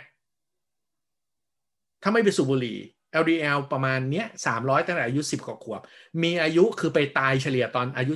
70-80ผมว่าพวกเราพยายามรักษาสุขภาพบางคนยังไม่ถึงขนาดนั้นเลยอืมอะใช่หรือไม่ครับคือเอาง่ายๆอายุเฉลี่ยมันดูเหมือนสูงมากกับ เราที่พยายามจะลดคอเลสเตอรอลอะนะครับ งานวิจัยอันที่สองก็คือเพิ่งออกมาเมื่อประมาณน่าจะสองสามปีที่แล้วเป็นการศึกษาที่นอร์เวย์เอากลุ่มคนที่เป็นโรคนี้ฮะที่คอเลสเตอรอลสูงแต่สามร้อยอายุสิบกว่าปีอะ เก็บข้อมูลประมาณสิบปีที่นอร์เวย์พบเช่นกันว่าคนที่ลำพังเป็นโรคคอเลสเตอรอลสูงได้แต่เด็กเหล่านี้โดยกรรมพันธุ์ มีอัตราการตายจากโรคหัวใจไม่คนที่ตายด้วยโรคหัวใจกับไม่ตายด้วยโรคหัวใจไม่มีความแตกต่างกันในระหว่างระดับของ LDL แต่พบว่าแต่ถ้าคุณเป็นโรคนี้นะแล้วคุณไปสูบบุหรี่ด้วยไอเนี่ยคุณตายด้วยโรคหัวใจเยอะกว่าคนที่เป็นโรคนี้แล้วไม่สูบบุหรี่อืม นี่นี่คือสิ่งที่ต่างๆ ผมกำลังจะบอกว่าคอเลสเตอรอลไม่ได้เป็นสาเหตุการตายหรือการเสียชีวิตอะไรเลย นอกเหนือจากนั้นการกินยาลดคอเลสเตอรอลโดยงานวิจัยจริง ๆ แล้วภายใน 5 ปี ช่วยให้คุณรอดจากโรคหัวใจแตกต่างคนไม่กินยาแค่หนึ่งเปอร์เซ็นต์สำคัญที่สุดคือ 5 ปีนั้นเนี่ยกลุ่มที่กินยาตายไป2%กลุ่มไม่กินยาตาย3%หมายความว่าไงฮะทั้ง2กลุ่มไม่ว่าคุณกินยาหรือไม่กินยาลดคอเลสเตอรอลก็ตาม 97-98%คือไม่ตายใน 5 ปีอื คือมันแล้วต่างกันน้อยมากครับแล้วส่วนมากที่ไม่ว่ากินยาหรือไม่กินยาคือส่วนมากก็ไม่ตายด้วยไงคือ97ถึง98เปอร์เซ็นครับมันต่างกันแค่หนึ่งเปอร์เซ็นเท่านั้นเองอืมดังนั้นเนี่ย คุณจะเสี่ยงต่อการสมองเสื่อม คุณจะเสี่ยงต่อการสร้างฮอร์โมนเพศไม่ได้อืมคุณจะเสี่ยงต่อการสร้างวิตามินดีไม่ได้อืมคุณจะเสี่ยงต่อการแล้วก็มีงานวิจัยพบว่า ในผู้หญิงที่อายุ55ปีขึ้น แล้วกินยา statin เพื่อที่จะ ลดคอเลสเตอรอลเกิน 10 ปีไปมีโอกาสเกิดมะเร็งเต้านมสูงขึ้น 200%หรือ 2 เท่า ถามว่าเราจะเสี่ยงต่อเรื่องเหล่านี้เพื่อประโยชน์แค่หนึ่งเปอร์เซ็นบนยอดยอดไปปลายๆเท่านั้นเองคำว่าได้ประโยชน์หนึ่งเปอร์เซ็นในห้าปีหมายว่าไงฮะ เรามาดู number to treat หมายความว่า คุณต้องให้คนหนึ่งร้อยคน กินยาไปห้าปี จะช่วยชีวิตได้หนึ่งคนอืมคือคนที่กินยาฟรีเก้าสิบเก้าคนน่ะจะช่วยชีวิตคนหนึ่งคนในห้าปี หมายว่าไงฮะ คุณต้องเอาคนมากินยาห้าร้อยคนภายในหนึ่งปีจะช่วยชีวิตคนได้หนึ่งคนอืมอืมคุณคิดว่าคุณจะเป็นหนึ่งคนที่ถูกช่วยชีวิต หรือคนจะเป็นคุณจะเป็นคนในกลุ่ม 499 คนที่ช่วยชีวิตเขา โดยการกินยาแทนเขาอืมเห็นภาพไหมฮะคือถ้าดู number to treat คุณจะเห็นว่ามันไม่มีประโยชน์ คุณต้องรักษาคนห้าร้อยคน เพื่อช่วยชีวิตคนหนึ่งคนในหนึ่งปี นั่นคือหมายว่าไงฮะ คือ คุณช่วยชีวิตคนได้หนึ่งคน แล้วคุณทุ่มทุนไปห้าร้อยคน คนที่รวยคือบริษัทยาอืมแต่เราอะจนกันหมดอะแล้วมันมีงานวิจัยคือการกินแบบ Mediterranean diet แบบถูกต้องนะฮะ ก็คือกลุ่มที่กินอะปลา กินผัก กินน้ำมันมะกอกโอเคนะฮะ มีไวน์บ้างเล็กน้อยอืมนะครับ moderate แอลกอฮอล์ในแถบเมดิเตอร์เรเนียนพบว่าสามารถลด อัตราการตายจากโรคหัวใจเปรียบเทียบกับคนที่กิน standard American diet คือ 29%แสดงว่าอะไรฮะ การปรับอาหารไปกินแบบ high fat Mediterranean diet เนี่ยลดอัตราการตายจากโรคหัวใจได้ดีกว่าการกิน statin 1%กับ29%นะฮะอืมถามว่าแล้วคุณจะไปกินยาทำไมแค่ปรับอาหารใช่แค่นั้นเองใช่นะครับ อันนี้คือมุมมองผมฮะฮะก็จริงๆเคลียร์นะครับในในในแง่ของของงานวิจัย เรื่องของคอเลสเตอรอลอะไรพวกนี้ แต่ผมก็ยังคิดว่าคนที่ถามหรือว่าคนที่ใหม่ ๆ เข้ามาเนี่ยเขาก็คงจะเออยังไม่ได้รับข้อมูลตรงนี้นะเรื่องเรื่องคอเลสเตอรอลซึ่งเราทั้งสามคนก็พูดเรื่องนี้มาตลอดนะครับ ก็อยากจะให้ลองทำความเข้าใจเกี่ยวกับเรื่องตรงนี้ดูให้ให้เยอะนะครับ ให้เยอะขึ้นแล้วคุณจะไม่กลัวการกินไขมันดีนะถ้าเทียบกับสแตตินนะ ผมว่ามันคนละเรื่องกันนะครับ คนละเรื่องกัน โอเค จริงคำถามเยอะมากนะครับ เดี๋ยวผมเลือกอันที่คิดว่าเอ่อน่าจะไอ้นี่ดีกว่า น้ำมันปลาทำให้น้ำตาลสูงไหมครับ วันนี้ไม่น่าเกี่ยวกันโดยสิ้นเชิงนะครับ ใช่ไหมน้ำมันปลากับน้ำตาลสูง น้ำมันปลาทำให้น้ำตาลสูงไหมครับ ไม่น่าเกี่ยวกันเนาะไม่น่าเกี่ยวน้ำมันก็คือน้ำมันนะครับ ไม่ไม่ไม่ เกี่ยวกับทำให้น้ำตาลสูง แยกธาตุอาหารคืออะไรคะ ใช่การแปรรูปอาหารไหมคะ ใช่นะครับ ใช่นะครับ ก็คือจากอาหารธรรมชาติเนี่ย อย่างที่พี่หมอป๊อปยกตัวอย่างนมที่เอา fat ออกอะก็คือ non-fat milk อะที่ขายกันมาเป็นเป็นสิบยี่สิบปีอะจริงๆ คือถ้าไม่ได้แพ้แลคแลคโตสในในนมเนี่ยนะ ก็คือกินกิน full fat milk ไปเลย ยังได้สารอาหารเยอะกว่านะครับ อันนั้นน่าจะเป็น ประเด็นของคำว่าแยกธาตุอาหารนะครับอ่ามีคนบอกว่าได้รับหนังสือพี่หมอป๊อปแล้วอ่านวันเดียวจบเลยค่ะโอ้โหโอ้โหเก่งมากแฟนพันธุ์แท้เดี๋ยวต้องพี่หมอป๊อปให้รางวัลแล้วเนี่ยนะทักทายกันมานะครับ มีคนถามว่า whole food หมายถึงอาหารแบบไหนคะอ่าอ่าชายช่วยตอบหน่อยแล้วกันครับ whole food ก็คืออาหารพืชเนี่ยนะครับ จากธรรมชาติที่เต็มฟอร์มนะครับ ก็คือไม่ขัด ไม่ไม่ไม่ไปแยกไม่อะไร ยกตัวอย่างเช่นอ่าข้าวโพดเนี่ยฮะก็คือโฮฟู้ดประเภทหนึ่งนะครับถ้าเกิดว่าเอาข้าวโพดไปผ่านกระบวนการอุตสาหกรรมแยกมาเป็นน้ำตาลไฮฟุกโตสคอนไซรัปแล้วเอาไปใช้เป็นความหวานเนี่ยอันเนี้ยก็คือการเอาไปแยกมันไม่ใช่โฮฟู้ดละนะครับ ก็คือเต็มฟอร์มนะครับครับอ่ามีคำถามอันนี้น่าจะอาชัยตอบได้ คุณลีซิมนะครับ ปลูกผักกินเอง แต่มีผัก ไม่กี่อย่างกินซ้ำๆวนๆไปมีข้อเสียอะไรไหมคะ อืม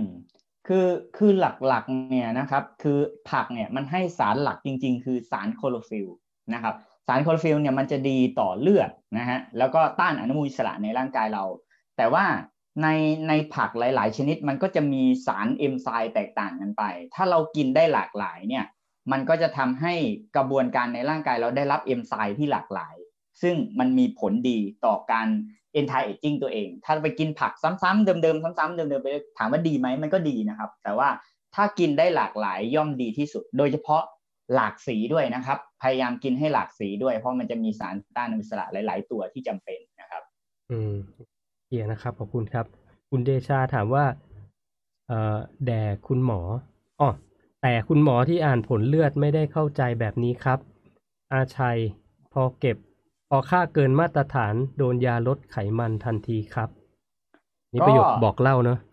ก็ก็ส่วนใหญ่หมอที่ที่ยังใช้ระบบระบบแบบที่กำหนดมาแบบนี้ก็ยังแบบนี้อยู่นะครับ ถ้าหมอที่จะไม่เป็นอย่างนั้นก็ลาออกมานั่งอยู่อย่างนี้ยครับที่เห็นนี่แหละครับนะฮะเพราะเพราะหมอแบบนี้คือไม่มีที่อยู่หาากใช่ไหมนะครับหมอหมอหมอแบบนี้หายากนะครับคือจะไม่มีที่อยู่ จริงผมผมคิดว่าจะจะมีจะมีหมอที่ที่เอ่อ ได้รับข้อมูลใหม่ ๆ แบบเนี้ยเยอะขึ้นเนาะอีมีคนหนึ่งคอมเมนต์มาเหมือนกันว่าเอ่อถ้าหมอปัจจุบันเกษียณไปหมอใหม่ ๆ น่าจะรู้เรื่องพวกนี้มากขึ้น อันนี้ผมไม่แน่ใจ อาจจะเป็นอย่างนั้นก็ได้เนาะคือหวังว่าคือผมมองงี้นะครับ ผมผมว่าคือก็ก็จะต่างคือส่วนใหญ่หมอที่ที่ไปจบพุบหลังๆมาเนี่ย จากจากทางยุโรปหรือบางที่อะครับ ก็ก็จะลักษณะเหมือนหมอป๊อปเนี่ยฮะหมอไทยนี่แหละหมอเด็กนี่แหละ ก็อืมก็มีมาบ้าง แต่ทีนี้ว่าแต่ถ้าถ้าในหลักเดิมเนี่ย ส่วนใหญ่จะน่าน่าจะยังยังไม่เปลี่ยนเท่าไหร่ครับทีนี้เราก็ต้องดูว่าเปอร์เซ็นต์หมอกลุ่มเนี้ยนะฮะจะจะเพิ่มขึ้นมาได้เท่าไหร่แล้วก็อีกด้านหนึ่งก็คือเราก็มีความหวังว่าอย่างทุกวันนี้พี่หมอป๊อปถือว่าหลาย ๆ คนเขาก็ถือเลยว่าหมอด้วยกันก็ถือว่าเป็นอาจารย์หมอที่ถ่ายทอดถ่ายทอดเอ่อเอ่อความรู้พวกนี้ แล้วก็ถือผมก็ว่าไปได้เร็วนะ ทุกวันนี้ในในคนที่ฟังอบรมของพี่หมอป๊อปอะบุคลากรทางการแพทย์เนี่ย คือเขาเอาไปใช้ประสิทธิภาพได้เยอะนะครับ ขนาดคนปกติฟังก็ยังเข้าใจเนี่ยทีนี้คนเป็นบุคลากรทางการแพทย์พอพอได้รับฟังเนี่ย อย่างที่พี่หมอปอว่าก็คือมัน make sense น่ะก็คือมันตรงไปตรงมา มันไม่อ้อมเลยเนี่ยแล้วก็สัมผัสได้จริง ก็คิดว่า ทุกวันนี้ก็ถือว่าเป็นงานของพี่หมอปอครับพี่หมอปอก็กำลังทำอยู่ ขยายออกไปเรื่อยๆครับใช่ใช่ใช่เห็นด้วยก็โดครันบกระแทกแล้วเด้งกลับมาบ้างแล้วก็ไปใหม่อ่าอันนี้น่าจะเอ่อพี่หมอป๊อปน่าจะช่วยตอบได้ดีเขาถามว่าในแง่รักษาโรคเรื้อรังนะครับ แล้วก็มีคำว่า CD อันนี้อาจจะ Carnival หรือเปล่า Carnival บวก IF จะเห็นผลเร็วที่สุดใช่ไหมครับ อืม ถ้าถามว่าเห็นผลเร็วที่สุดหรือไม่คือผมมองว่าจริง ๆ แล้วเนี่ยเราไม่จำเป็นต้องให้มันเห็นผลเร็วที่สุดนะครับ เพราะว่าอย่างหนึ่งอะเราจะเจอกรณีหนึ่งก็คือว่า จริงไม่ได้บอกว่าซีดีไม่ดี จริงๆซีดีเป็นยาแรงอะสำหรับ NCD อืมโอเคนะแต่การรักษาโรคบางอย่าง เราไม่จำเป็นต้องกระโดดใส่ยาแรงเลยเพราะอาการแทรกซ้อนมันสูง อย่างเช่น ในคนหลายคนที่กระโดดมา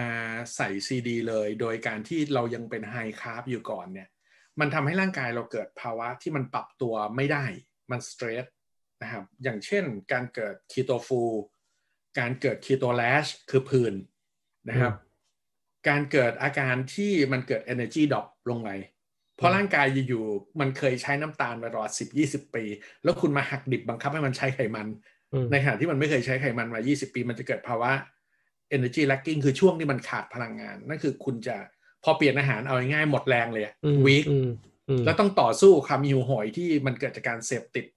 sugar หรือน้ำตาลมาระยะหนึ่งแล้วเนี่ย มันจะทำให้คุณไปต่อไม่ได้นะครับ คือถามว่า CD เป็นยาแรงที่ใช้ในการรักษา NCD ไหมตอบว่าใช่ CD เป็นยาแรง แล้วก็แรงกว่า low carb นะครับ แต่อยู่ๆคุณจะกระโดดจาก high carb ไปเป็น CD ก็ไม่ใช่เรื่องง่ายนะครับใช่ถ้าคุณทำโดยไม่มีความเข้าใจเนี่ย คุณจะเด้งกลับแรงมากแล้วกลับไปใหม่ไม่ได้เลย เพราะเกิดความกลัวนะครับ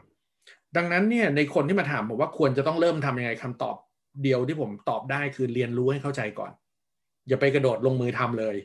เพราะมันอืมมีจุดข้อดีข้อเสียข้อดีมันมี แต่คุณต้องเรียนรู้ทุกข้อเสียที่มันมีในข้อดีนั้นด้วยนะคครัรับบ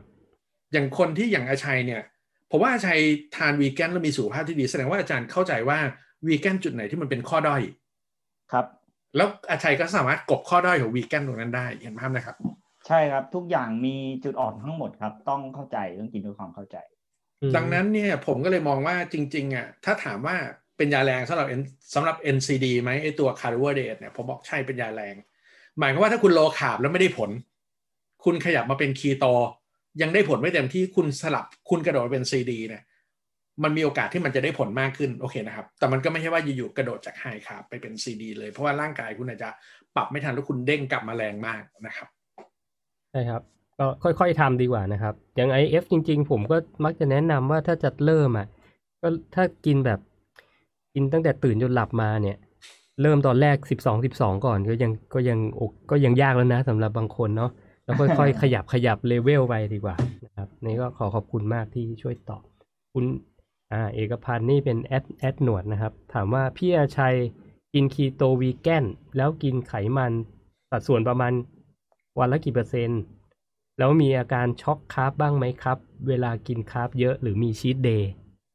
อ่าฮะ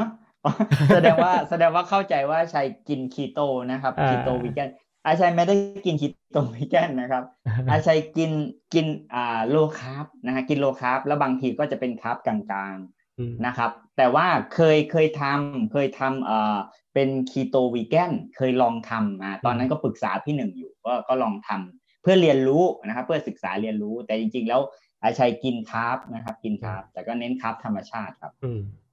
อาชัยไม่มีช็อก carb อยู่แล้ว แล้วอีกอย่างอาชัยอาชัยไม่ไม่เป็นคนกินพวกน้ำตาลอุตสาหกรรม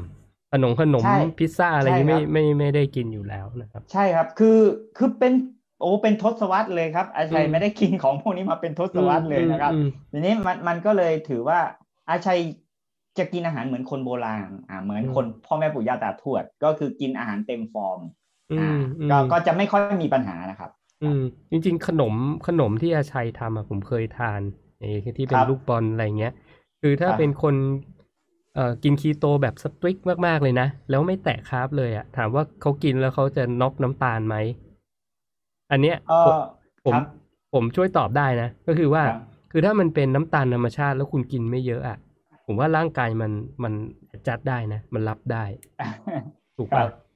อาชัยอาชัยผมพูดถูกป่ะ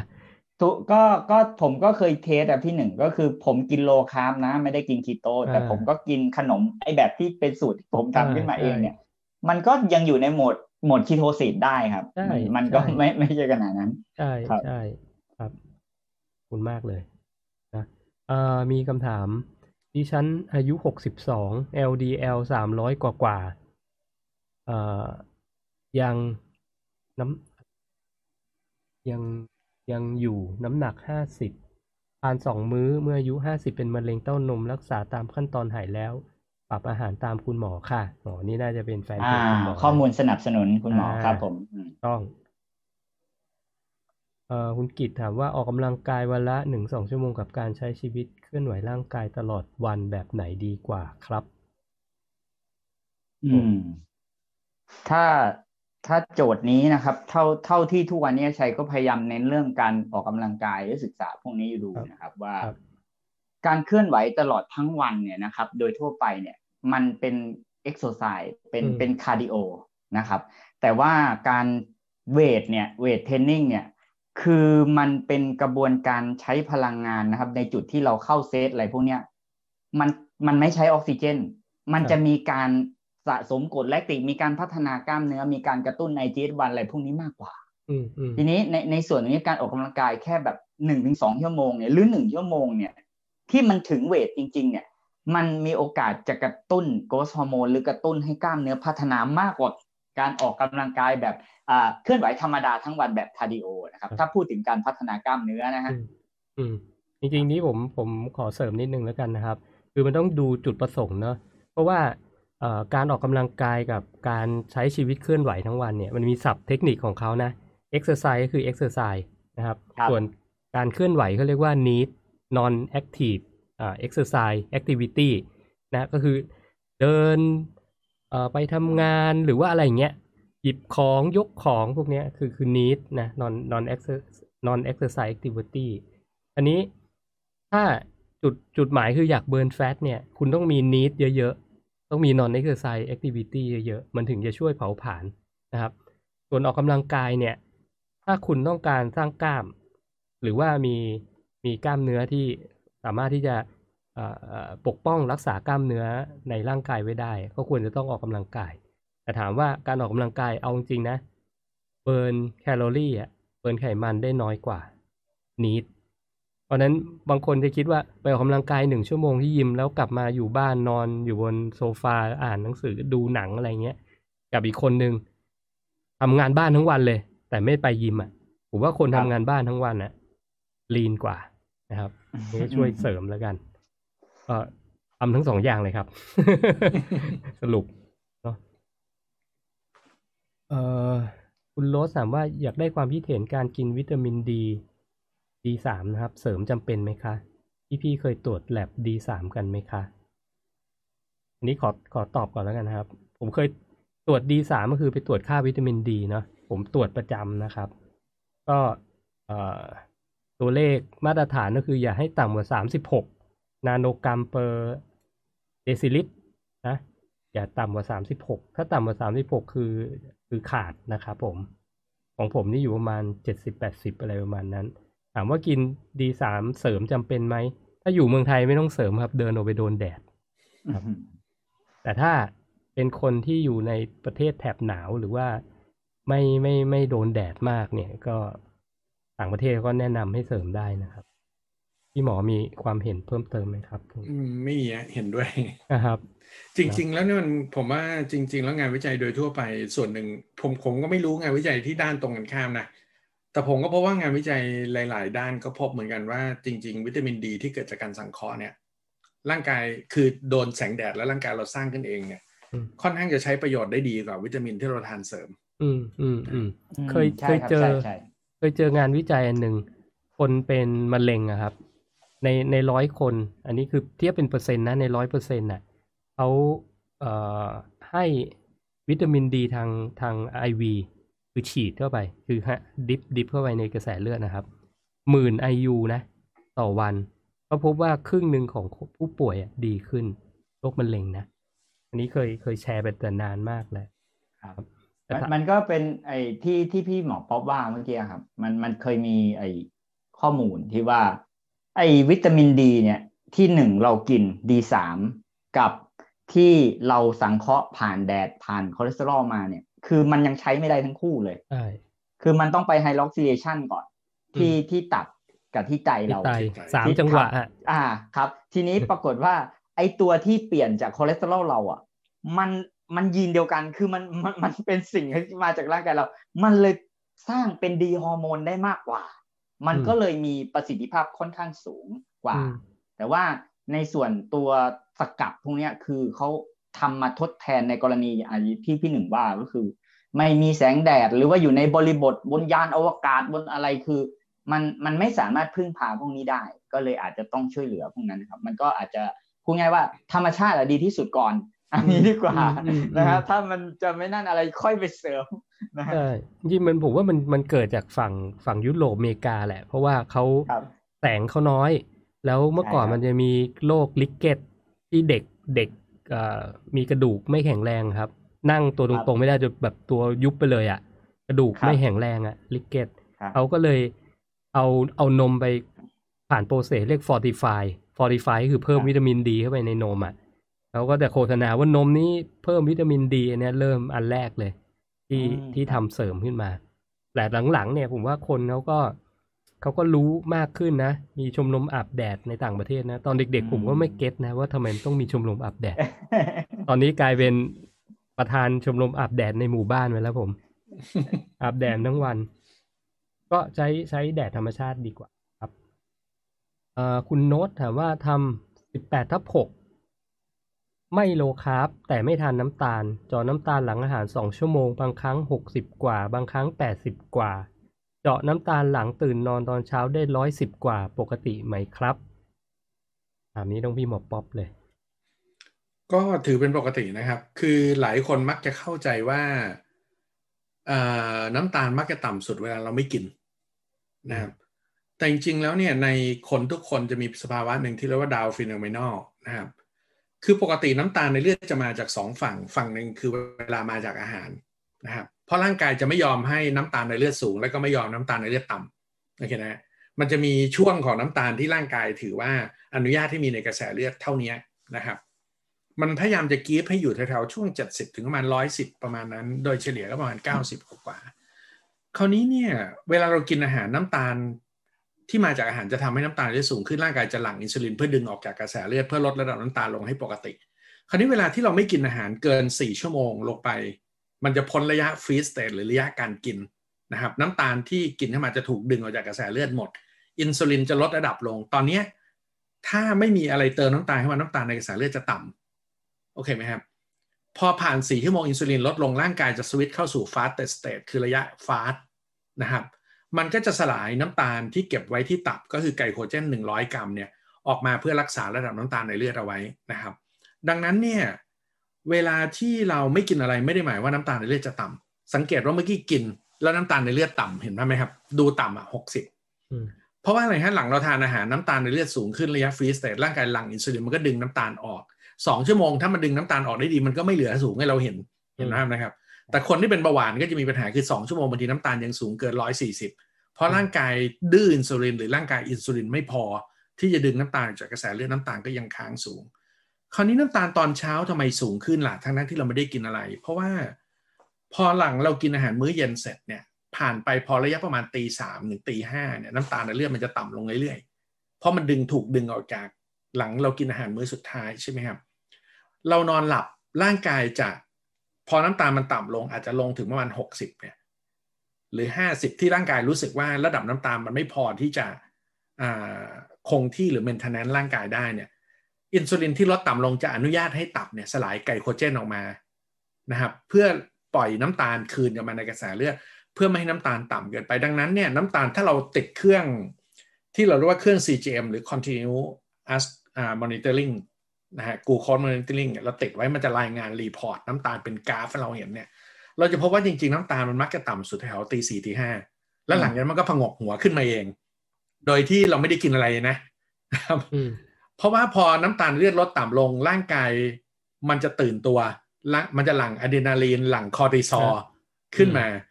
เพื่อบอกร่างกายว่าให้น้ำตาลในเลือดต่ำเกินไปแล้วอะดรีนาลีนคอร์ติซอลเนี่ยจะกระตุ้นให้ตับปล่อยน้ำตาลออกมาในตอนเช้า พร้อมกับอะดรีนาลีนที่หลั่งมากขึ้นจากน้ำตาลตกก็จะปลุกให้เราตื่นในตอนเช้าขึ้นมานะครับ ดังนั้นเนี่ยเราจะเห็นกราฟว่าน้ำตาลมันลงตีสี่ตีห้าน้ำตาลมันเด้งขึ้นช่วงหกโมงเช้าเป็นเรื่องปกติแต่ในคนที่ไม่เป็นเบาหวานมันก็อาจจะขึ้นมาอยู่ประมาณร้อยร้อยนิดหน่อยอะหรือบางคนก็อาจจะประมาณเก้าสิบกว่าอะไรเงี้ยโดยไม่เลยร้อยก็มี แต่ในคนที่เป็นเบาหวานน้ำตาลตอนเช้าบางทีมันจะเด้งขึ้นไปประมาณร้อยสามสิบร้อยสี่สิบร้อยห้าสิบเพราะว่าอะไรฮะ เพราะตับอ่อนที่ทำงานไม่ดีในคนที่เป็นเบาหวาน มันจะไม่สามารถสร้างอินซูลินมาเบรกการสร้างน้ำตาลของตับ โดยการต้านฮอร์โมนคอร์ติซอลกับอะดรีนาลีนได้ทำให้น้ำตาลตอนเช้ามันพุ่งสูงขึ้น ดังนั้นน้ำตาลตอนเช้าที่สูงในคนเป็นเบาหวานเนี่ยจริง ๆ แล้วเนี่ยมันบ่งบอกว่าตับอ่อนเรายังฟื้นตัวไม่ดี ไม่ได้หมายว่าเราคุมอาหารไม่ดี แต่หมายว่าตับอ่อนเรายังฟื้นตัวไม่ดี เพราะน้ำตาลตอนเช้าไม่ได้เกี่ยวข้องอะไรกับอาหารที่เรากินโอเคมันเป็นน้ำตาลที่ตับเราสร้างขึ้นมา อื ดังนั้นการรักษาเบาหวานโดยการที่สมมติเราไปตรวจน้ำตาลตอนเช้า แล้วน้ำตาลในเลือดร้อยหกสิบชั้นแล้วหมอบอกว่าคุณคุมอาหารไม่ดีนี่ไม่ใช่ละมันบ่งบอกว่าตับอ่อนคุณไม่ดีมันเบรกการสร้างน้ำตาลของตับตอนเช้าไม่ได้คือมันสร้างได้แต่มันเบรกไม่ได้ใช่นะครับ ดังนั้นเนี่ย ดังนั้นผลเลือดตัวนี้ที่ส่งมาเป็นเรื่องปกติเลย หลังกินอาหารจะเป็นอย่างเงี้ยดูต่ำๆแต่เวลาตอนเช้าไม่กินอะไรทำไมสูงครับอย่างเช่นมันก็มีบางคนอย่างมาถามว่าเนี่ยผมออกกำลังกายเสร็จนะ เข้าฟิตเนสออกกำลังกายเสร็จเลยแล้วก็เจาะเลือดทันที ทำไมน้ำตาลมันร้อยหกสิบใช่ไหมฮะ ก็เพราะว่าอะไรฮะร่างกายเราเวลาเราออกกำลังกายมันกระตุ้นให้ร่างกายหลั่งอะดรีนาลีน มันทำให้ร่างกายตื่นตัวร่างกายหลั่งอะดรีนาลีนหลั่งคอร์ติซอล catecholamine ขึ้นมาเพราะอะไรฮะ เมื่อไหร่ที่คุณออกกำลังกายคุณกำลัง signal บอกร่างกายว่าคุณต้องการพลังงานเยอะขึ้นใช่ไหมฮะร่างกายมันก็จะตับมันก็จะสร้างน้ำตาลกลับขึ้นมาให้คุณ น้ำตาลก็สูงขึ้นเพื่อเตรียมให้คุณเอาไปใช้ครับ แต่ถ้าคุณไม่ใช้คุณทิ้งไว้สักสิบห้าทีครึ่งชั่วโมงไปเจาะมันมันจะลงมาปกติ ดังนั้นการเจาะน้ำตาลออกกำลังกายเสร็จเจาะน้ำตาลปุ๊บจะสูงมากกว่าคุณนั่งพักอีกครึ่งชั่วโมงแล้วไปเจาะมันดังนั้นน้ำตาลจะสูงหรือต่ำมันไม่ได้ขึ้นว่าคุณเป็นเบาหวานไม่เป็นเบาหวาน มันขึ้นแต่คุณเจาะเวลาไหนเจาะตอนช่วงฮอร์โมนในร่างกายคุณอะไรเด่นกว่ากันนะครับมันก็ขึ้นขึ้นลงลงทั้งวัน มันขึ้นขึ้นลงลงของมันทั้งวันนั่นแหละใช่ไหมโอ้คำถามเกี่ยวกับค่าเลือดเยอะมากนะครับอะหมอประจำตัวให้ตรวจเลือดอีกทั้งทั้งที่ไตรกลีเซอไรด์หาหารด้วย HDL นะ ได้ 0.4ไตรกลีเซอไรด์54 HDL 128นะต่ำกว่าสองในฝันเออพร้อมทั้งตรวจ LDL pattern A เราควรตรวจไหม เพราะคุณหมอก็จะให้ยา LDL 242 ไปอะไรเนี่ยไตรกลีเซอไรด์ TC น่าจะเป็น total cholesterol นะ total cholesterol 381โอ เคจริงๆไม่ต้องไปตรวจแล้วเนาะก็น่าจะดี คือผมว่าจะถามเหมือนกันว่าจริง ๆคำว่า LDL pattern A นี่คือไปตรวจแล้วเหรอ หรือยังไม่ได้ตรวจหรือเขาแนะนำให้ตรวจนั่นสินั่นสิคือถ้าไปตรวจไปแล้วถ้ามันเป็น pattern A ก็จบไม่ต้องไปทำอะไรมัน อืมเห็นไหมครับ แต่ถ้ายังไม่ต้องไปตรวจการที่ไตรสรายต่ำขนาดนี้แล้ว HDL สูงขนาดเนี้ย ไม่ต้องถามเลยผมเดาถ้าไปตรวจอะ LDL เกือบทั้งหมดเป็น pattern A ทั้งหมดอะใช่ใช่ซึ่งมันเป็นเพราะปกติอยู่แล้วไม่ต้องไป concern มันครับ ผมว่าคนส่วนใหญ่ก็จะกลัว คือทั้งคนทั้งหมอนะ ถ้าค่า LDL กับคอเลสเตอรอลมันสูงนะเขาก็จะต้อง panic แหละนะเราเป็นเรื่องปกติเราทำ businessไม่ได้ถ้าคนไม่มีความกลัวคอเลสเตอรอลผมมาสามร้อยยืนพื้นเลย ผมเฉยๆอ่าส วัสดีค่ะคุณหมอทานคีโตอยู่ค่ะ ถ้าทานไขมันดีเยอะเกินไปไขมันสะสมจะลดลงช้าไหมคะ ก็เป็นไปได้นะครับ เพราะว่าจริง ๆ แล้วเนี่ย คือเวลาที่เราทำให้ร่างกายเราเป็นแฟตเบ r ร์เนอร์เนี่ย เพื่อต้องการถ้าจุดประสงค์ต้องการลดน้ำหนักนะครับ ผมมักจะผมมักจะแนะนำอย่างนี้ คือในคนที่ร่างกายเป็น only sugar burner แล้วผิดปกติจนร่างกายเราเกิดการ over fat จนอ้วน คือมักจะมีการดื้ออินซูลินไปแล้วเนี่ย คุณควรต้องสวิตช์ร่างกายให้เป็นแฟตเบ r ร์เนอร์ได้อืมและการจะสวิตช์ร่างกายให้เป็นแฟตเบ r ร์เนอร์ได้ คุณอาจจะต้องอ่า stick กับ ketogenic diet หรือ low carb อะอย่างน้อยประมาณ 2-3 เดือน เพราะว่ามันเป็นช่วงที่ร่างกายเราจะ adaptation เพื่อใช้คือปรับตัวเพื่อจะใช้ไขมันได้โอเคนะครับ แต่พอมันใช้ไขมันได้แล้วเนี่ย ซึ่งคุณจะรู้สึกอย่างหนึ่งเวลาร่างกายใช้ไขมันได้คืออะไรครับมันจะรู้สึกว่าร่างกายมันมีพลังงานมากขึ้นมัน energize มากขึ้นถึงแม้คุณไม่กินอะไรเลย เว้นมื้ออาหารคุณก็ยังรู้สึกมันมีแรงอะ่ะ เว้นมื้ออาหารคุณก็ยังรู้สึกให้สมองมันปลอดโปร่งมันไม่ง่วงมันไม่ซึมอันนี้แสดงว่าร่างถ้ามันเกิดขึ้นในขณะที่คุณไม่ได้กินอะไร ข้ามมื้ออาหารแสดงว่าร่างกายคุณเริ่มใช้ไขมันได้ ไม่ว่าจะเป็นรูปแบบไตรกลีเซอไรด์หรือคีโตนก็ตามโอเคนะครับ ผมมักจะแนะนำให้ร่างกายคุมร่างกายให้อยู่ในรูปแบบของแฟตเบ r ร์เนอร์แบบนั้นต่อ อย่างน้อยอะอย่างเข้มงวดประมาณ 3 เดือนเพื่อให้ร่างกายมัน มันสร้างเครื่องเผาไขมันสำเร็จร้อยเปอร์เซ็นต์โอเคนะครับเพราะถ้ามันสำเร็จร้อยเปอร์เซ็นต์การที่คุณไปกินค้าบ้างจะไม่ทำให้เครื่องนี้เสียโอเคไหมครับแต่ถ้ามันยังสร้างไม่เสร็จคุณไปหลุดค้าก่อนมันจะหยุดสร้างโอเคนะครับครับคราวนี้เวลาที่ร่างกายเป็นแฟตเบ r ร์เนอร์ถ้าจุดประสงค์ในการกิน ketogenic diet เนี่ยเพื่อลดน้ำหนัก คุณต้องเข้าใจอย่างหนึ่ง ketogenic diet คือทำให้ร่างกายใช้ไขมัน ประเด็นสำคัญไขมันมาสองอย่างคือจาก diet ที่คุณกินจาก stored fat คือไขมันที่คุณเก็บ ถ้าคุณต้องการลดน้ำหนักต่อไป คุณจำเป็นที่จะต้องลดไขมันที่คุณกินลง เพื่อให้ร่างกายคุณไป focus burn ไขมันที่คุณเก็บอืมนะฮะผมมักจะแนะนำก็คืออันดับแรก low carb low fat ไอ้ low carb high fat เพื่อที่จะสวิตหรือ low carb ketogenic diet high fat เนี่ยเพื่อทำให้ร่างกายสวิตเป็น fat burner เมื่อร่างกายเป็น fat burner ซึ่งคุณรู้สึกได้เนี่ย ให้คุณลดแฟตจากอาหารลง เพื่อให้ร่างกายสวิตไปใช้ไขมันที่คุณเก็บ เรายัง low carb อยู่เพื่อให้ร่างกายยังคงกันใช้ไขมัน แต่คุณ low fat ลงเพื่อให้ร่างกายสวิตไปใช้ไขมันที่คุณเก็บ แล้วจะทานอะไร ทานนิวเทรียนหรือสารอาหาร โฟกัสที่โปรตีนกับไฟเบอร์ จากพวกผักต่างๆ ที่ไม่ใช่ strategy อ่าคือผักที่ไม่เป็นหัวแป้งเนี่ยถ้าคุณโฟกัสต้องการลดน้ำหนักนะอืมนะครับนั่นนั่นคือจุดจุดหลักคือพอถึงจุดหนึ่งควรจะลดไขมันในอาหารลง ถ้าไม่อย่างนั้นเนี่ยร่างกายมันจะไปสนใจเผาไขมันที่คุณกิน แล้วมันก็อัตราการลดลงของน้ำหนักตัวคุณน้ำหนัอากจจะก็ไม่ช้าลลดงได้ใช่มันใช่ก็ไม่ลดเห็นด้วยครับโอเคำถามต่อไปน่าจะอาชัยเลย กินอาหารสีดำ เช่นข้าวไรซ์เบอร์รี่ งาดำ งาขี้ม่อน จะทำให้ไตทำงานหนักจริงไหมคะ ฮะ ได้ข้อมูลมาจากไหนเนี่ยก็ไม่ไม่ในในข้อมูลในเชิงวิชาการตอนนี้ยังไม่มีเลยนะครับ ว่าว่ากินตัวนี้แล้วก็จะจะมีปัญหาอะไรอย่างเงี้ยครับ ก็คือคือการที่ไตทำงานหนักเนี่ยมันจะหนักจากอะไรได้บ้างนะครับ ไตทำงานหนักเนี่ยเกิดจากเรามีสารพิษ สารเคมีในร่างกายที่ละลายน้ำแล้วต้องล้างออกทางไตเยอะๆไตก็อาจจะต้องต่อสู้กับสภาพพวกนั้นหนักแต่ทีนี้ไออาหารสีดำเนี่ยมันเป็นสารอาหารนะครับ เป็นสารต้านอนุมูลอิสระ โดยเฉพาะกลุ่มเอนโทไซยานิน จริงๆแล้วไอสารเหล่านี้มันช่วยช่วยเอ่อโปรเทคนะฮะช่วยป้องกันการเสื่อมสภาพ อวัยวะที่ทำงานหนักอย่างเช่นไต ตับดวงตาหัวใจอะไรสมองอะไรด้วยซ้ำนะครับทีนี้ในส่วนตรงนี้มันก็เลยเป็นถือว่าเป็นสารอาหารที่ปกป้องร่างกายมากกว่านะครับ ยกเว้นว่าเเรากินอาหารมากเกินไป ไม่ว่าอะไรที่เป็นสารอาหารเยอะเกินกว่าการที่ร่างกายจะจัดการได้ไหวนะฮะจึงทำให้ไตเรามีปัญหา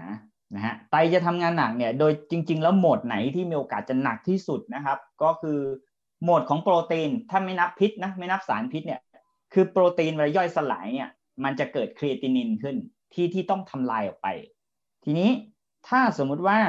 เรากินอาหารในปริมาณที่เหมาะสมที่ดีนะครับ ไตเราก็จะทำงานเป็นปกติอยู่แล้วนะครับ ในข้อมูลตรงนี้ก็ยังไม่มีนะครับ สารสีอืมดำจากพืชจะจะทำให้ไตมีปัญหาเนี่ยฮะคำถามเยอะมากเลยแต่ตอนนี้มันสองชั่วโมงแล้วผมพยายามอ่าสกรีนคำถามแล้วกันนะครับ อันไหนเดี๋ยว อันไหนที่ผมคิดว่าผมตอบได้เดี๋ยวผมจะไปพิมพ์ตอบนะครับ อันนี้น่าจะถามถามมาชัยเหมือนกัน กินแกงกะทิ หรือกล้วยบวชชีไม่ใส่น้ำตาล ได้ผลเหมือนกับกินน้ำมันมะพร้าวสกัดเย็นไหมครับ อ่า ก็ก็คือพูดง่ายว่าจะกินฟอร์มไหนจากจากไขมันมะพร้าวอะนะครับ จะเป็นกะทิก็ได้ จะเป็นน้ำมันก็ได้เนี่ย คือเราได้กรดไขมันสายกลางเป็นหลักอยู่แล้วนะครับ มันเป็นไขมันที่ร่างกายไปเผาผลาญได้ดีได้เร็ว เป็นสารต้านอนุมูลอิสระ แต่ทีนี้ไอตัวส่วนของกะทิเนี่ยกับน้ำมันมะพร้าวเนี่ยความแตกต่างตรงที่ว่า ตัวน้ำมันมะพร้าวเนี่ย มันจะมีความเข้มข้นกว่าหัวกะทิอยู่สิบเท่าตัว ในสารอาหารตัวเดียวกัน ถ้าเราเอาหัวกะทิเข้มข้นมาเนี่ยหนึ่งลิตรเนี่ยนะครับ เราจะสกัดน้ำมันมะพร้าวได้หนึ่งร้อยซีซี ก็จะมีโดสที่มีความเข้มข้นมากกว่าอืมใช้ปริมาณกินที่น้อยกว่าอืมอ่า อันนี้ในในส่วนตรงนี้ถ้าพูดในเชิงสารอาหารตัวนี้นะครับ โดยโดยกรดไขมันใส่สั้นตัวนี้ แต่ว่ากะทิเนี่ยมันมันได้อัตรสกว่า เวลาเรามาประกอบอาหารหรือว่าเป็นขนมหรือเป็นอะไรพวกเนี้ยมันจะได้รสชาติหรือได้อะไรที่ดีกว่า ทีนี้ถ้ากินตามพื้นฐานในหลักมื้ออาหารทั่วไปอะจะเป็นแกงบวชกะทิแกงกระต่างๆ เนี่ย กะทิก็เหมาะสมอยู่แล้วนะครับ เพราะเรากินได้ปริมาณที่เพิ่มขึ้นด้วยนะครับไม่นั้นก็เกิดว่าเท่ากันเนี่ยก็กินกะทิได้ไม่เกินสองช้อนชานี่ขึ้นมานี่อืมไม่ได้มันมันมันไม่ได้อัตรสมันไม่ได้ฟิลอัธรสนะอ่าครับ ทีนี้คนคนจีนนะคนจีนแล้วก็คนฝรั่งที่เขาวิจัยเรื่องเรื่องเอ่อกรดไขมันสายกลางว่ามันมีประโยชน์ต่อสุขภาพเนี่ยเขาไม่ค่อยกินน้ำมันมะพร้าวนะครับเขาเป็นกะทิ spray dry เขาอืมชงเหมือนนมผงแล้วก็กินเข้าไปเลย คือเขามันมันได้ feel ได้รสชาติอะไรมากกว่าแต่จริงๆก็ได้โดสที่คล้ายๆ กับการกินน้ำมันมะพร้าวสักหนึ่งช้อนโต๊ะอะไรอย่างนั้นนะครับ เหมือน keto coffee นะแล้วจะอ่าเอาไปผสมคล้ายๆ อย่างนั้นครับอย่างนั้นนะครับ ใช่ครับนี่มีมีคำถามเรื่อง TC เมื่อกี้คือ total cholesterol นะครับ เห็นช่วยกันตอบเยอะแยะเลยเอ่อขอดูนิดนึง ที่บอกว่าอาบแดดแล้วเป็นมะเร็งผิวหนังจริงไหมคะ อืม พี่หนึ่งเลยสิ เจ้าแห่งแดดอ่าจริงๆมันมันก็ มันก็เป็นเป็นคล้ายๆคล้ายๆคำว่าคอเลสเตอรอลอะนะกินแล้วเป็นโรคหัวใจอะไรแบบเนี้ยคือก็ต้องบอกว่าเอ่อลำแสง UV เนี่ย มันเป็นมันเป็นรังสีที่มีพลังงานสูง ถ้าเกิดโดนเซลล์เราเนี่ยเป็นระยะเวลานานเนี่ย มันก็จะทำให้ DNA damage ได้อันนั้นแน่นอนนะครับเพียงแต่ว่าเราเนี่ยร่างกายมนุษย์เราเนี่ยมีมีสิ่งที่เรียกว่าเม็ดสีเมลานิน ที่จะกรองตรงนั้นอยู่แล้วนะครับ ที่จะกรองนั้นอยู่แล้วคนที่โดนแดดเป็นประจำแล้วมีเม็ดสีเมลานินหนาแน่นเนี่ย ก็จะลดทอนเอฟเฟกต์ของการเป็นมะเร็งผิวหนังลงได้ถึงคือคือ มีสิทธิ์เป็นน้อยมากนะเพราะนั้นคนที่เป็นมะเร็งผิวหนังจริง ๆ ก็คือ เม็ดสีไม่มี แล้วไปอยู่ในแดดที่แรงมากๆ ตลอดเวลา โดยที่ไม่ได้ฝึกตัวเองมาก่อนนะครับ ก็ส่วนใหญ่ก็จะเป็นคนผิวขาวนะจะเป็นเยอะที่ออสเตรเลียอย่างเงี้ยออสเตรเลียเพราะว่ามันเป็นคนมนุษย์ที่ไมเกรดไปไงจากอังกฤษอะแต่ออสเตรเลียเนี่ยคือชนเผ่าดั้งเดิมเขายิ่งกว่าแอฟริกาอีกนะหน้าร้อนคือร้อนมากๆ เพราะนั้นเขาก็จะมีเลทของคนที่เป็น มะเร็งผิวหนังค่อนข้างเยอะนะครับ เพราะเม็ดสีเขาไม่ไม่เหมาะสมกับการที่อยู่ภูมิภาคนั้นนะแต่ถ้าเกิดเป็นคนภูมิภาคหรือคนแอฟริกาเงี้ยผิวดำอยู่แล้วอะเนี่ยเขาอยู่สบายเลยเขาไม่เป็นแน่นอน แต่คนผิวดำก็จะมีปัญหาเวลาไปอยู่ไปอยู่อเมริกาเนี่ยไปอยู่ที่แถบเหนือเหนือเพราะผิวก็ดำอยู่แล้ว UV ก็น้อย เพราะฉะนั้นคนผิวดำเนี่ย ก็จะส่วนใหญ่มักจะป่วยง่าย เป็น NCD ง่ายนะที่อเมริกาเนี่ย ส่วนใหญ่คนสีดำจะเป็น NCD เพราะว่าพิษวิตามินดีนะครับ เพราะนั้นตอบคำถามนี้เนี่ยอาบแดดแล้วเป็นมะเร็งผิวหนังจริงไหม ถ้าสมมุติว่าเราเป็นคนเอเชีย เราเป็นคนไทยเนี่ยอยู่เมืองไทยแล้วเราโดนแดดสม่ำเสมออยู่แล้วเนี่ย ผมว่าการเป็นมะเร็งผิวหนังเนี่ยค่อนข้างน้อยอยู่แล้วนะครับ แล้ว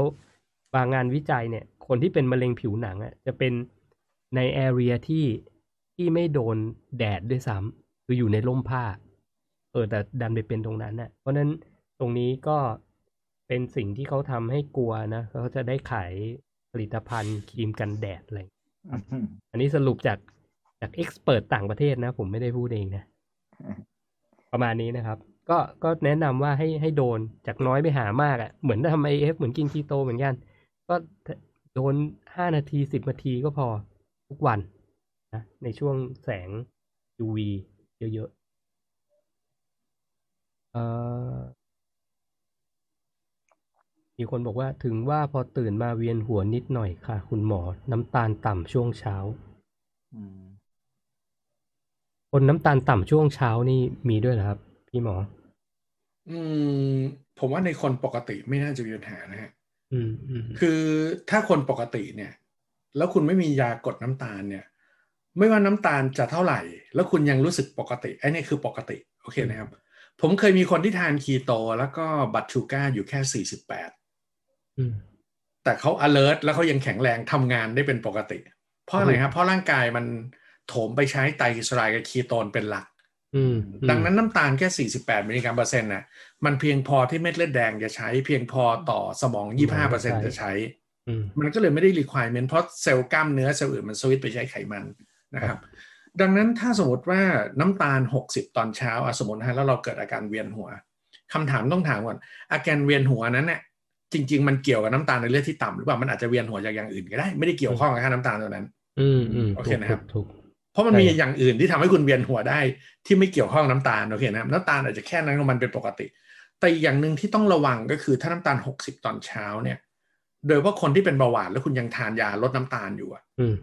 คุณอาจจะต้องระวังนะว่ายามันโอเวอร์โดสแล้วไปกดน้ำตาลตยิ่องนเช้าให้ต่ำต่ำเกินยิ่งไปต่ำหนักเลยใช่ไหมครัเห็บนภาพไหมไอเนี่ยเกิดปัญหาเวียนหัวเกิดจากน้ำตาลต่ำได้ แต่อืมแต่มันไม่เกิดในคนปกติอะมันจะเกิดในคนที่ต้องคุณต้องไปกินอะไรสักอย่างที่กดน้ำตาลไม่ให้ต่ำอืมอืมครับอย่างเช่นคนที่ดื่มเหล้าเยอะๆดื่มแอลกอฮอล์เยอะจนคนเป็นตับแข็งเนี่ยคุณมักจะเจออาการน้ำตาลในเลือดต่ำกว่าปกติได้บ่อยๆ เวลาที่คุณฟาสต์หรือคุณไม่กินเพราะว่าอะไรฮะเพราะเวลาที่คุณเข้าสู่ fasted state หรือระยะที่คุณไม่กินอาหารเนี่ยตับคุณสร้างน้ำตาลไม่ได้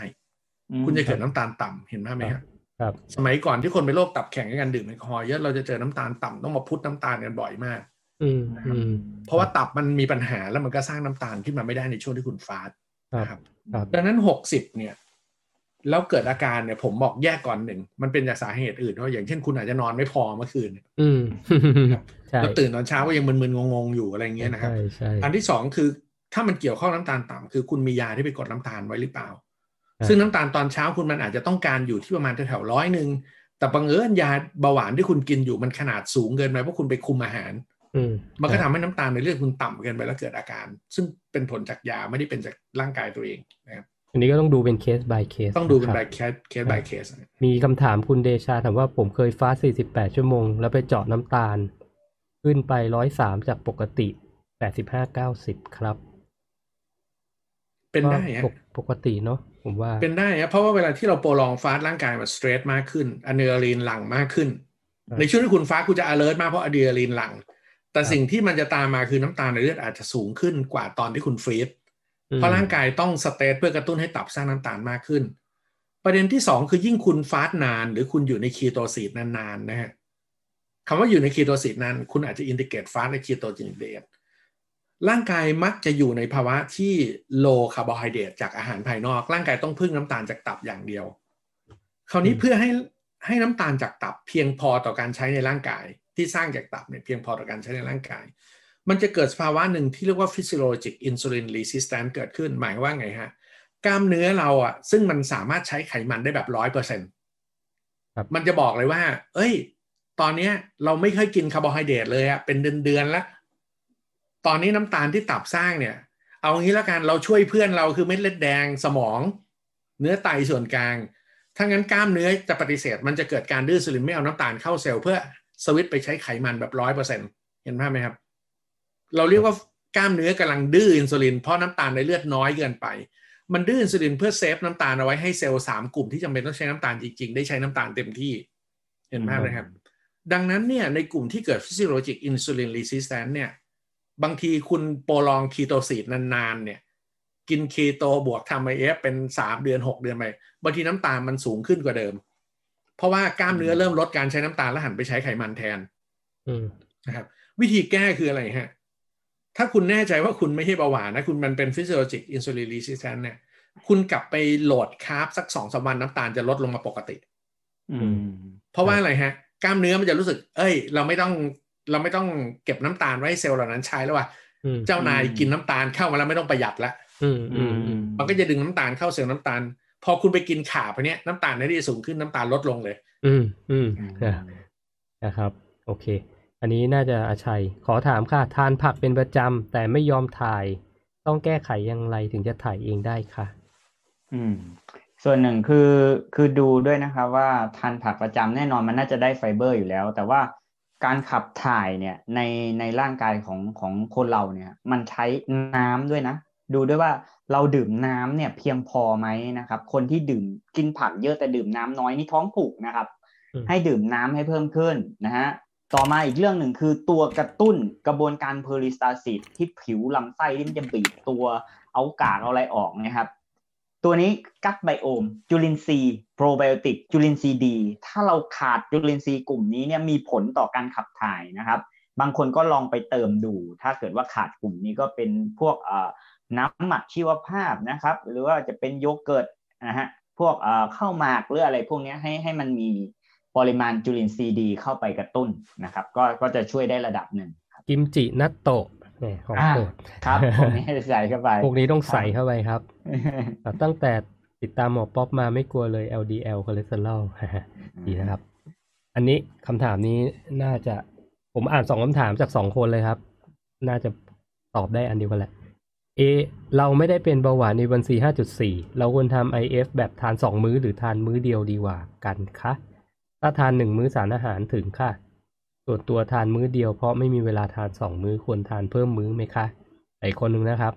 เราสามารถทานหนึ่งมื้อได้เป็นเวลาหลาย ๆ เดือนติดกันได้ไหมคะมันคือการทำ I- IF กิน one meal a day หรือสองสองมื้อ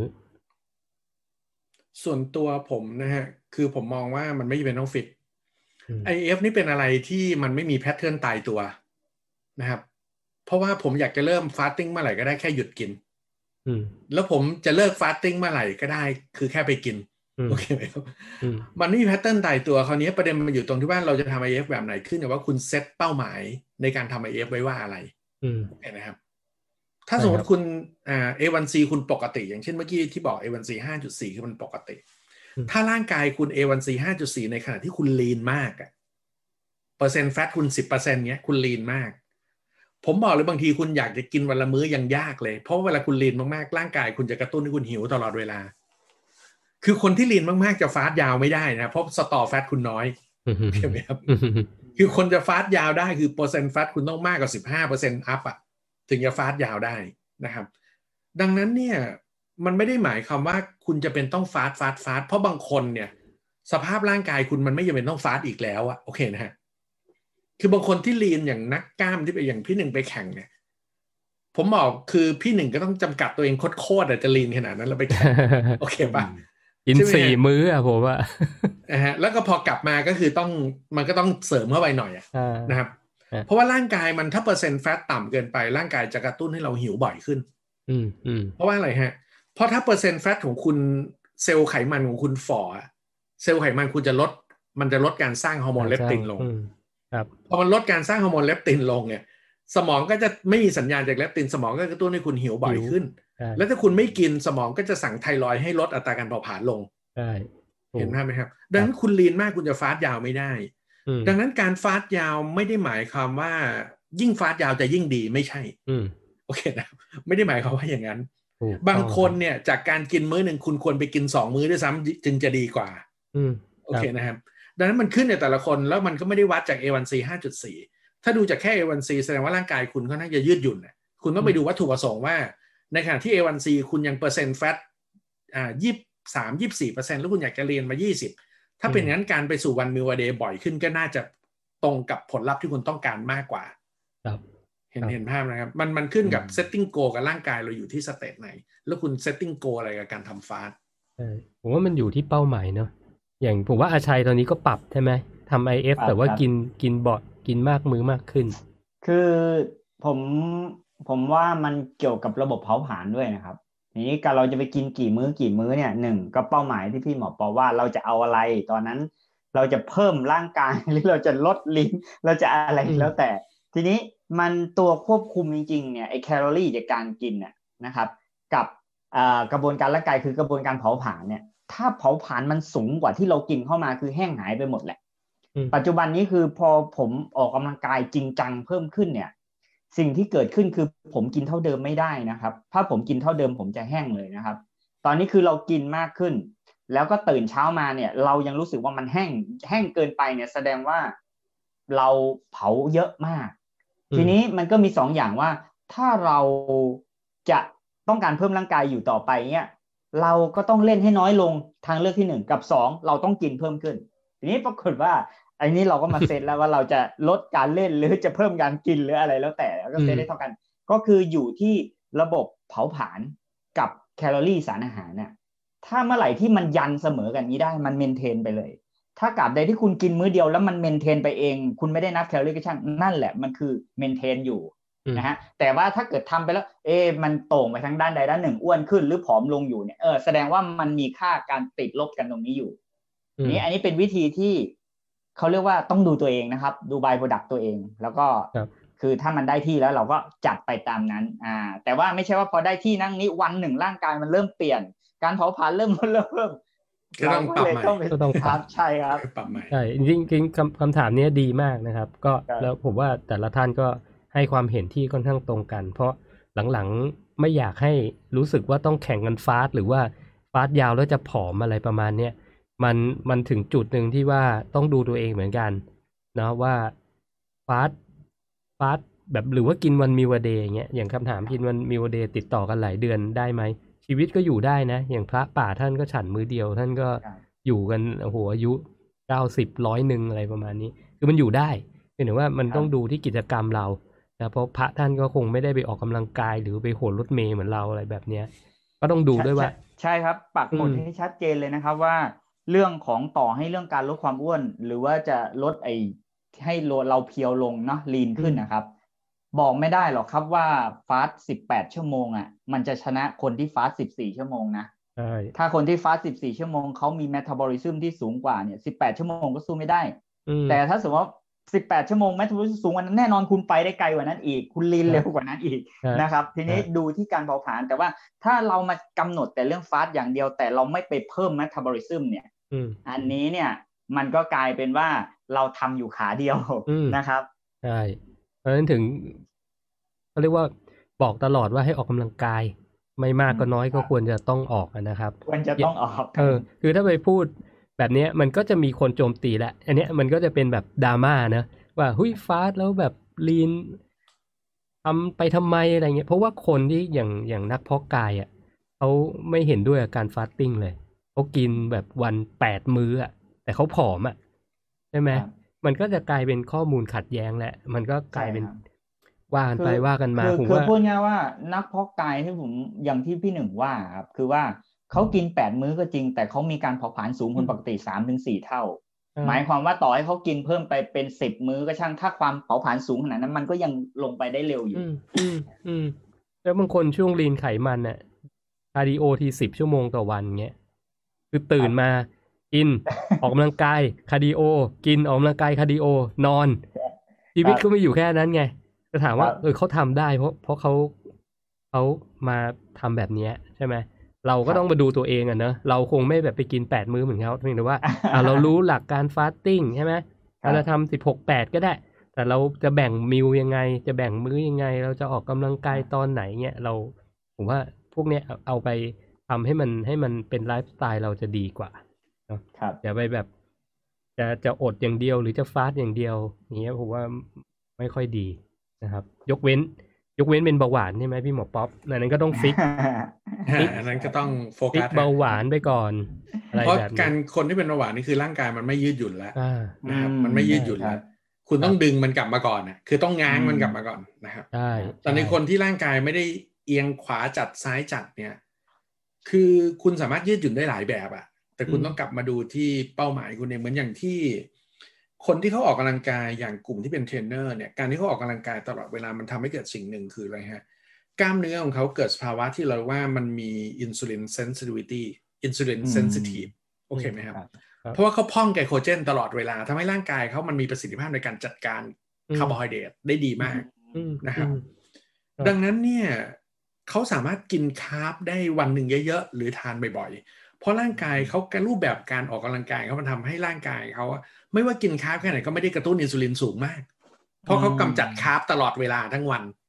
เห็นภาพไหมครับใช่ครับ มันก็เลยไม่ไม่ได้เปลี่ยนให้กลายเป็นอ้วนอืมแต่อย่างที่ผมบอกมันไม่ได้ผิดหรือถูก แต่ผมบอกว่าในมุมมองผมเนี่ย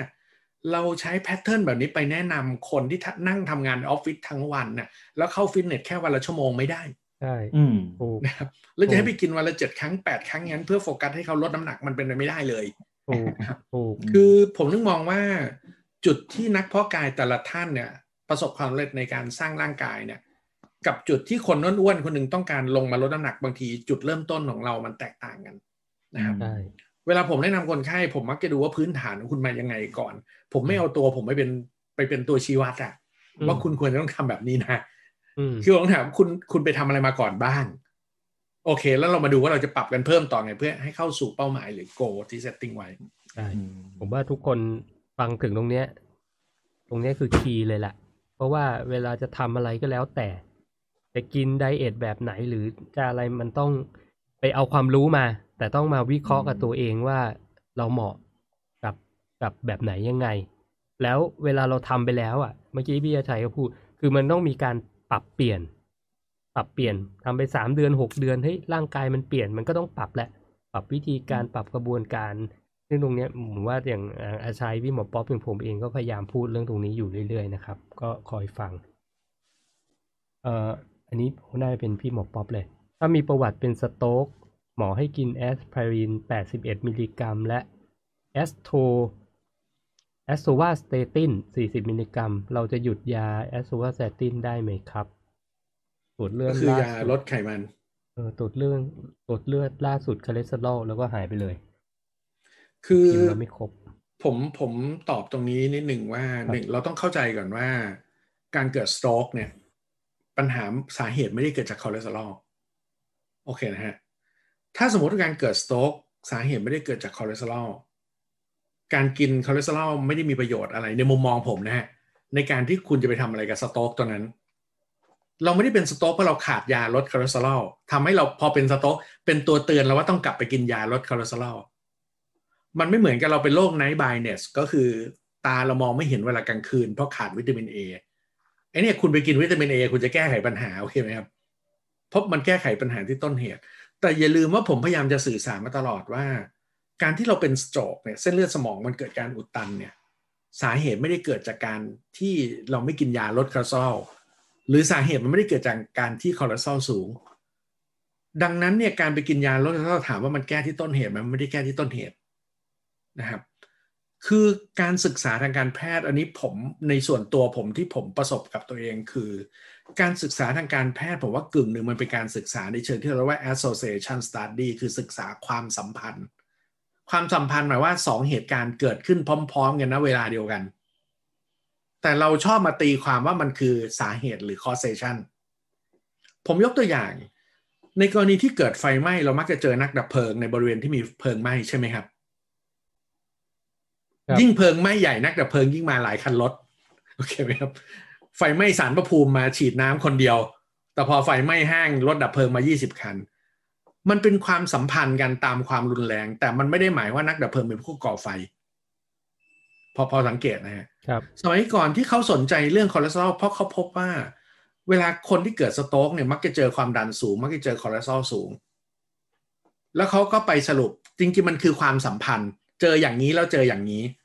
แต่เราก็มักจะสรุปการศึกษาเชิงความสัมพันธ์แบบนี้ว่ามันเป็นสาเหตุอย่างเช่นเฮ้ยเห็นไหมทุกครั้งที่มี stroke อะคอเลสเตอรอลมันสูงแล้วก็ความดันก็สูงด้วย แสดงว่าความดันสูงกับคอเลสเตอรอลสูงเป็นสาเหตุ stroke แต่เราอย่าลืมว่าเราเจอเพลิงไหม้ที่ใหญ่ ๆ เราก็เจอรถดับเพลิงมาเยอะขึ้นแต่นักดับเพลิงไม่ได้เป็นผู้ก่อเพลิง อืมครับเห็นเห็นภาพนะครับ คราวนี้สาเหตุของ stroke จริง ๆ หรือหลอดเลือดอุดตันไม่ว่าจะเป็นที่สมองหรือหัวใจก็ตามนะครับผมสรุปคำหนึ่งในปัจจุบันเนี่ยผมว่าคนที่ยอมทำความเข้าใจจริงๆจะเข้าใจว่ามันเกิดจากภาวะการดื้ออินซูลิน หรือ insulin resistance ซึ่งสาเหตุจริง ๆ ก็คือผมว่า คือผมว่าหมอหลายคนที่มีชื่อเสียงสรุปออกมา เช่นเดียวกันสาเหตุมาจากการกิน sugar ที่มีฟรุกโตสเป็นองค์ประกอบ แล้วก็ไปเสริมด้วย refined carbohydrate คือคาร์โบไฮเดรตแปรรูป แล้วก็การกินที่ถี่บ่อยมากเกินไปนะครับ แล้วทำให้เกิดร่างกายดื้ออินซูลิน เป็นสาเหตุของหลอดเลือดอุดตันไม่ได้เกี่ยวกับไขมัน ดร Gerald Reaven ซึ่งเป็นคนที่สรุปนิยามคำว่า metabolic syndrome ที่บอกว่ามีภาวะลงพุงไตรกลีเซอไรด์สูง HDL ต่ำความดันสูงและน้ำตาลในเลือดสูงสัมพันธ์กับการเกิดโรคหัวใจ เขาสรุปเลยว่าจากงานจาก Banting Lecture เขาเมื่อปี 1988 ก่อนจะนำเสนอโมเดล metabolic syndrome เขาบอกว่าจากการศึกษาเขาเนี่ยเขาพบว่ากลุ่มอาการ 5 อย่างนี้เขาพบว่าใครมีมากกว่า 3 อย่างใน 5 อย่าง คุณเสี่ยงต่อการเกิดโรคหัวใจมากขึ้น และเขาพบว่ากลุ่มอาการ 5 อย่างนี้ถูกไดจากอินซูลินในเลือดที่สูงขึ้นจากการดื้ออินซูลิน และสารอาหารที่ทำให้เกิดภาวะแบบนี้ เกิดขึ้นในคนที่ tolerate หรือทนต่อคาร์โบไฮเดรตไม่ได้นั่นคือหมายความว่า คนที่ร่างกายต่อต้านคาร์โบไฮเดรตแล้วคุณ over คาร์โบไฮเดรต จะได้ทำให้เกิด 5 อาการนี้รวมทั้งเส้นเลือดอุดตันดังนั้นเขาจึงสรุปในงานสัมมนาเขาเลยว่า สาเหตุโรคหลอดเลือดหัวใจอุดตันเกิดจากการ over refined carbohydrate ไม่ใช่การ over fatอืมอืมนะครับท่านเมื่อกี้เนี่ยตอบเพิ่มเติมมานะพิมพ์เพิ่มเติมมาคอเลสเตอรอลปัจจุบันคือร้อยี่ห้า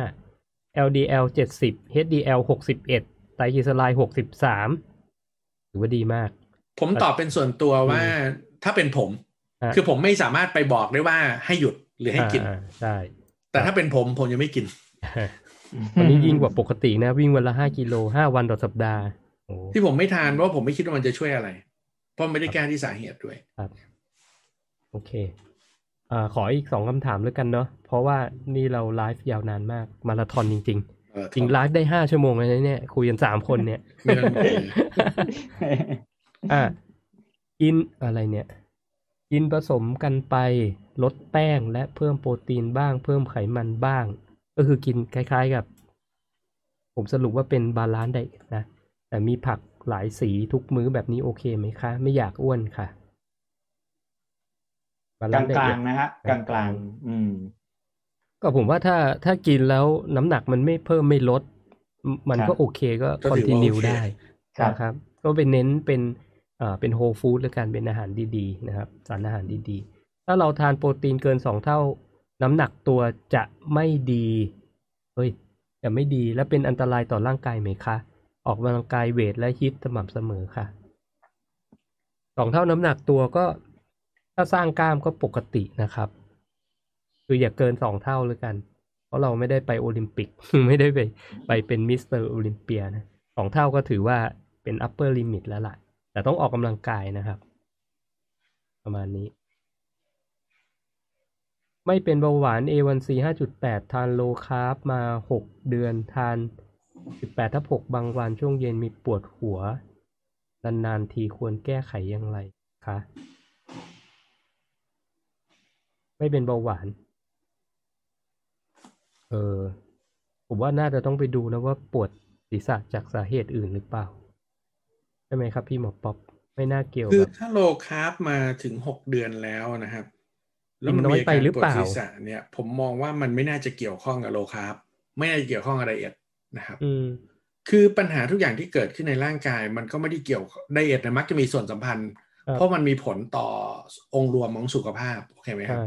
แต่สาเหตุที่ทำให้เราเกิดอาการโน่นนี่นั่นในแต่ละอย่าง มันก็อาจจะไม่ได้เกี่ยวข้องกับไดเอทโดยตรงบางทีต้องดูสาเหตุอื่นด้วยนะครับครั บบางทีกินน้อยไปก็ปวดหัวได้นะสารอาหารไม่ถึงอะไรแบบนี้นอนไม่พอก็ปวดหัวนอนไม่พอ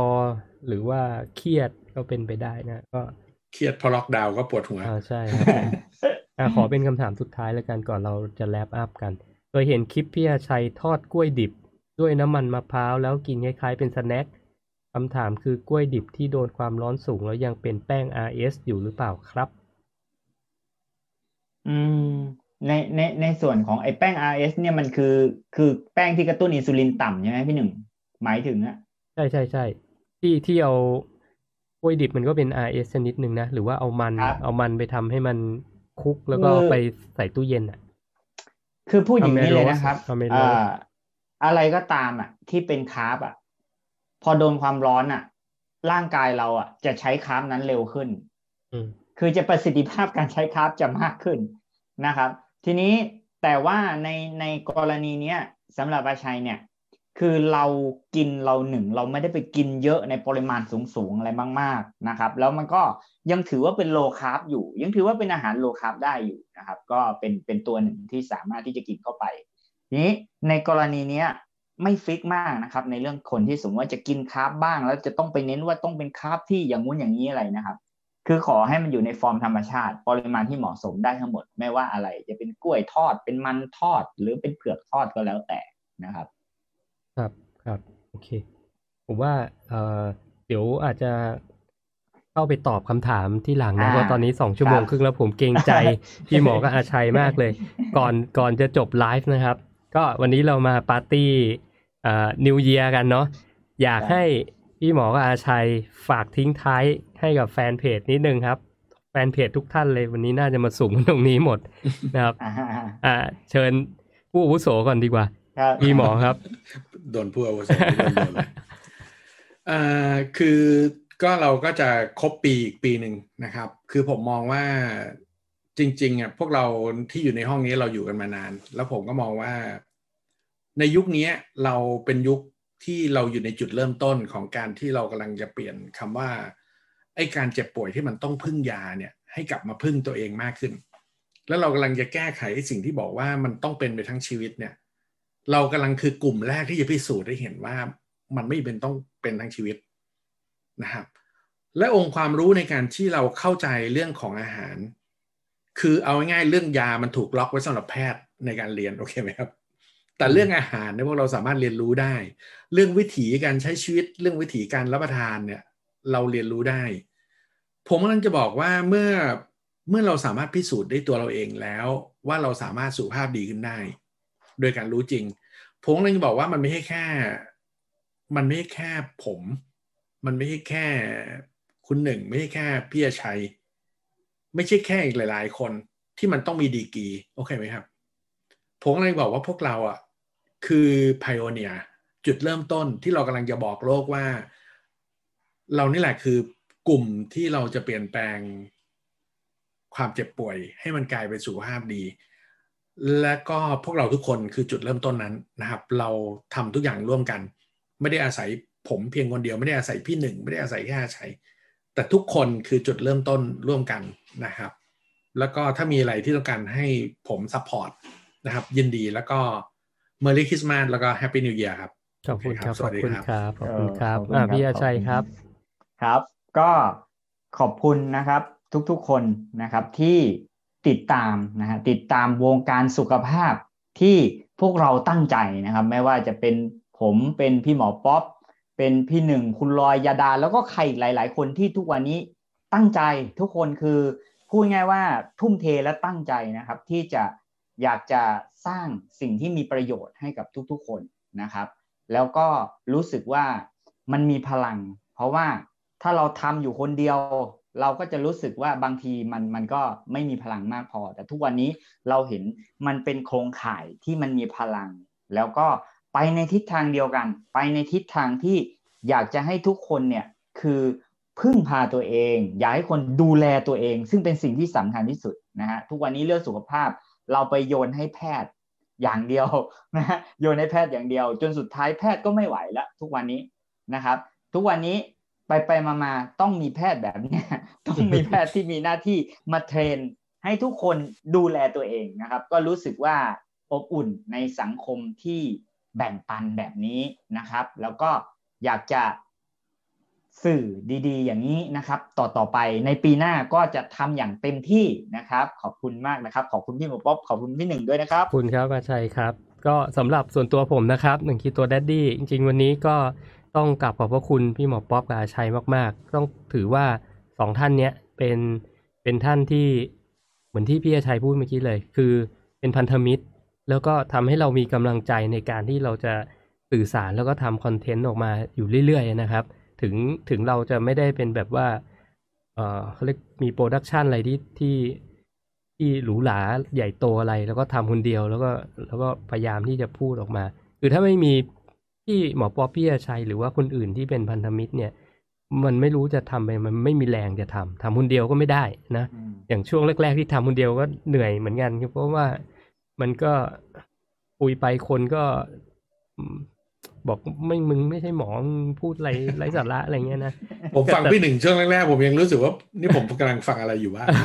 เนาะมันมันมันเป็นอย่างนั้นจริง ๆ แต่ก็อาศัยอาศัยว่า เฮ้ยเราเราเชื่อ เราเชื่อในข้อมูลที่เราได้จากหมอต่างประเทศเอางี้แล้วกัน เราก็เลยอะมันไม่มีคนพูดก็พูดก็เอามาพูดอะไรเงี้ยนะครับ จนถึงวันเนี้ยผมว่าอย่างความเปลี่ยนแปลงที่ที่เกิดขึ้นที่ผมพูดไปแล้วตอนต้นนะว่าคนมีความรู้มากขึ้น มันน่าจะทำให้ การพัฒนาในเรื่องของวงการสุขภาพเนี่ยไปในทิศทางที่ดีขึ้นนะครับ มีความรู้มากขึ้น มีนวัตกรรมอะไรใหม่ ๆ มากขึ้นในอนาคตแน่นอนนะก็หวังว่า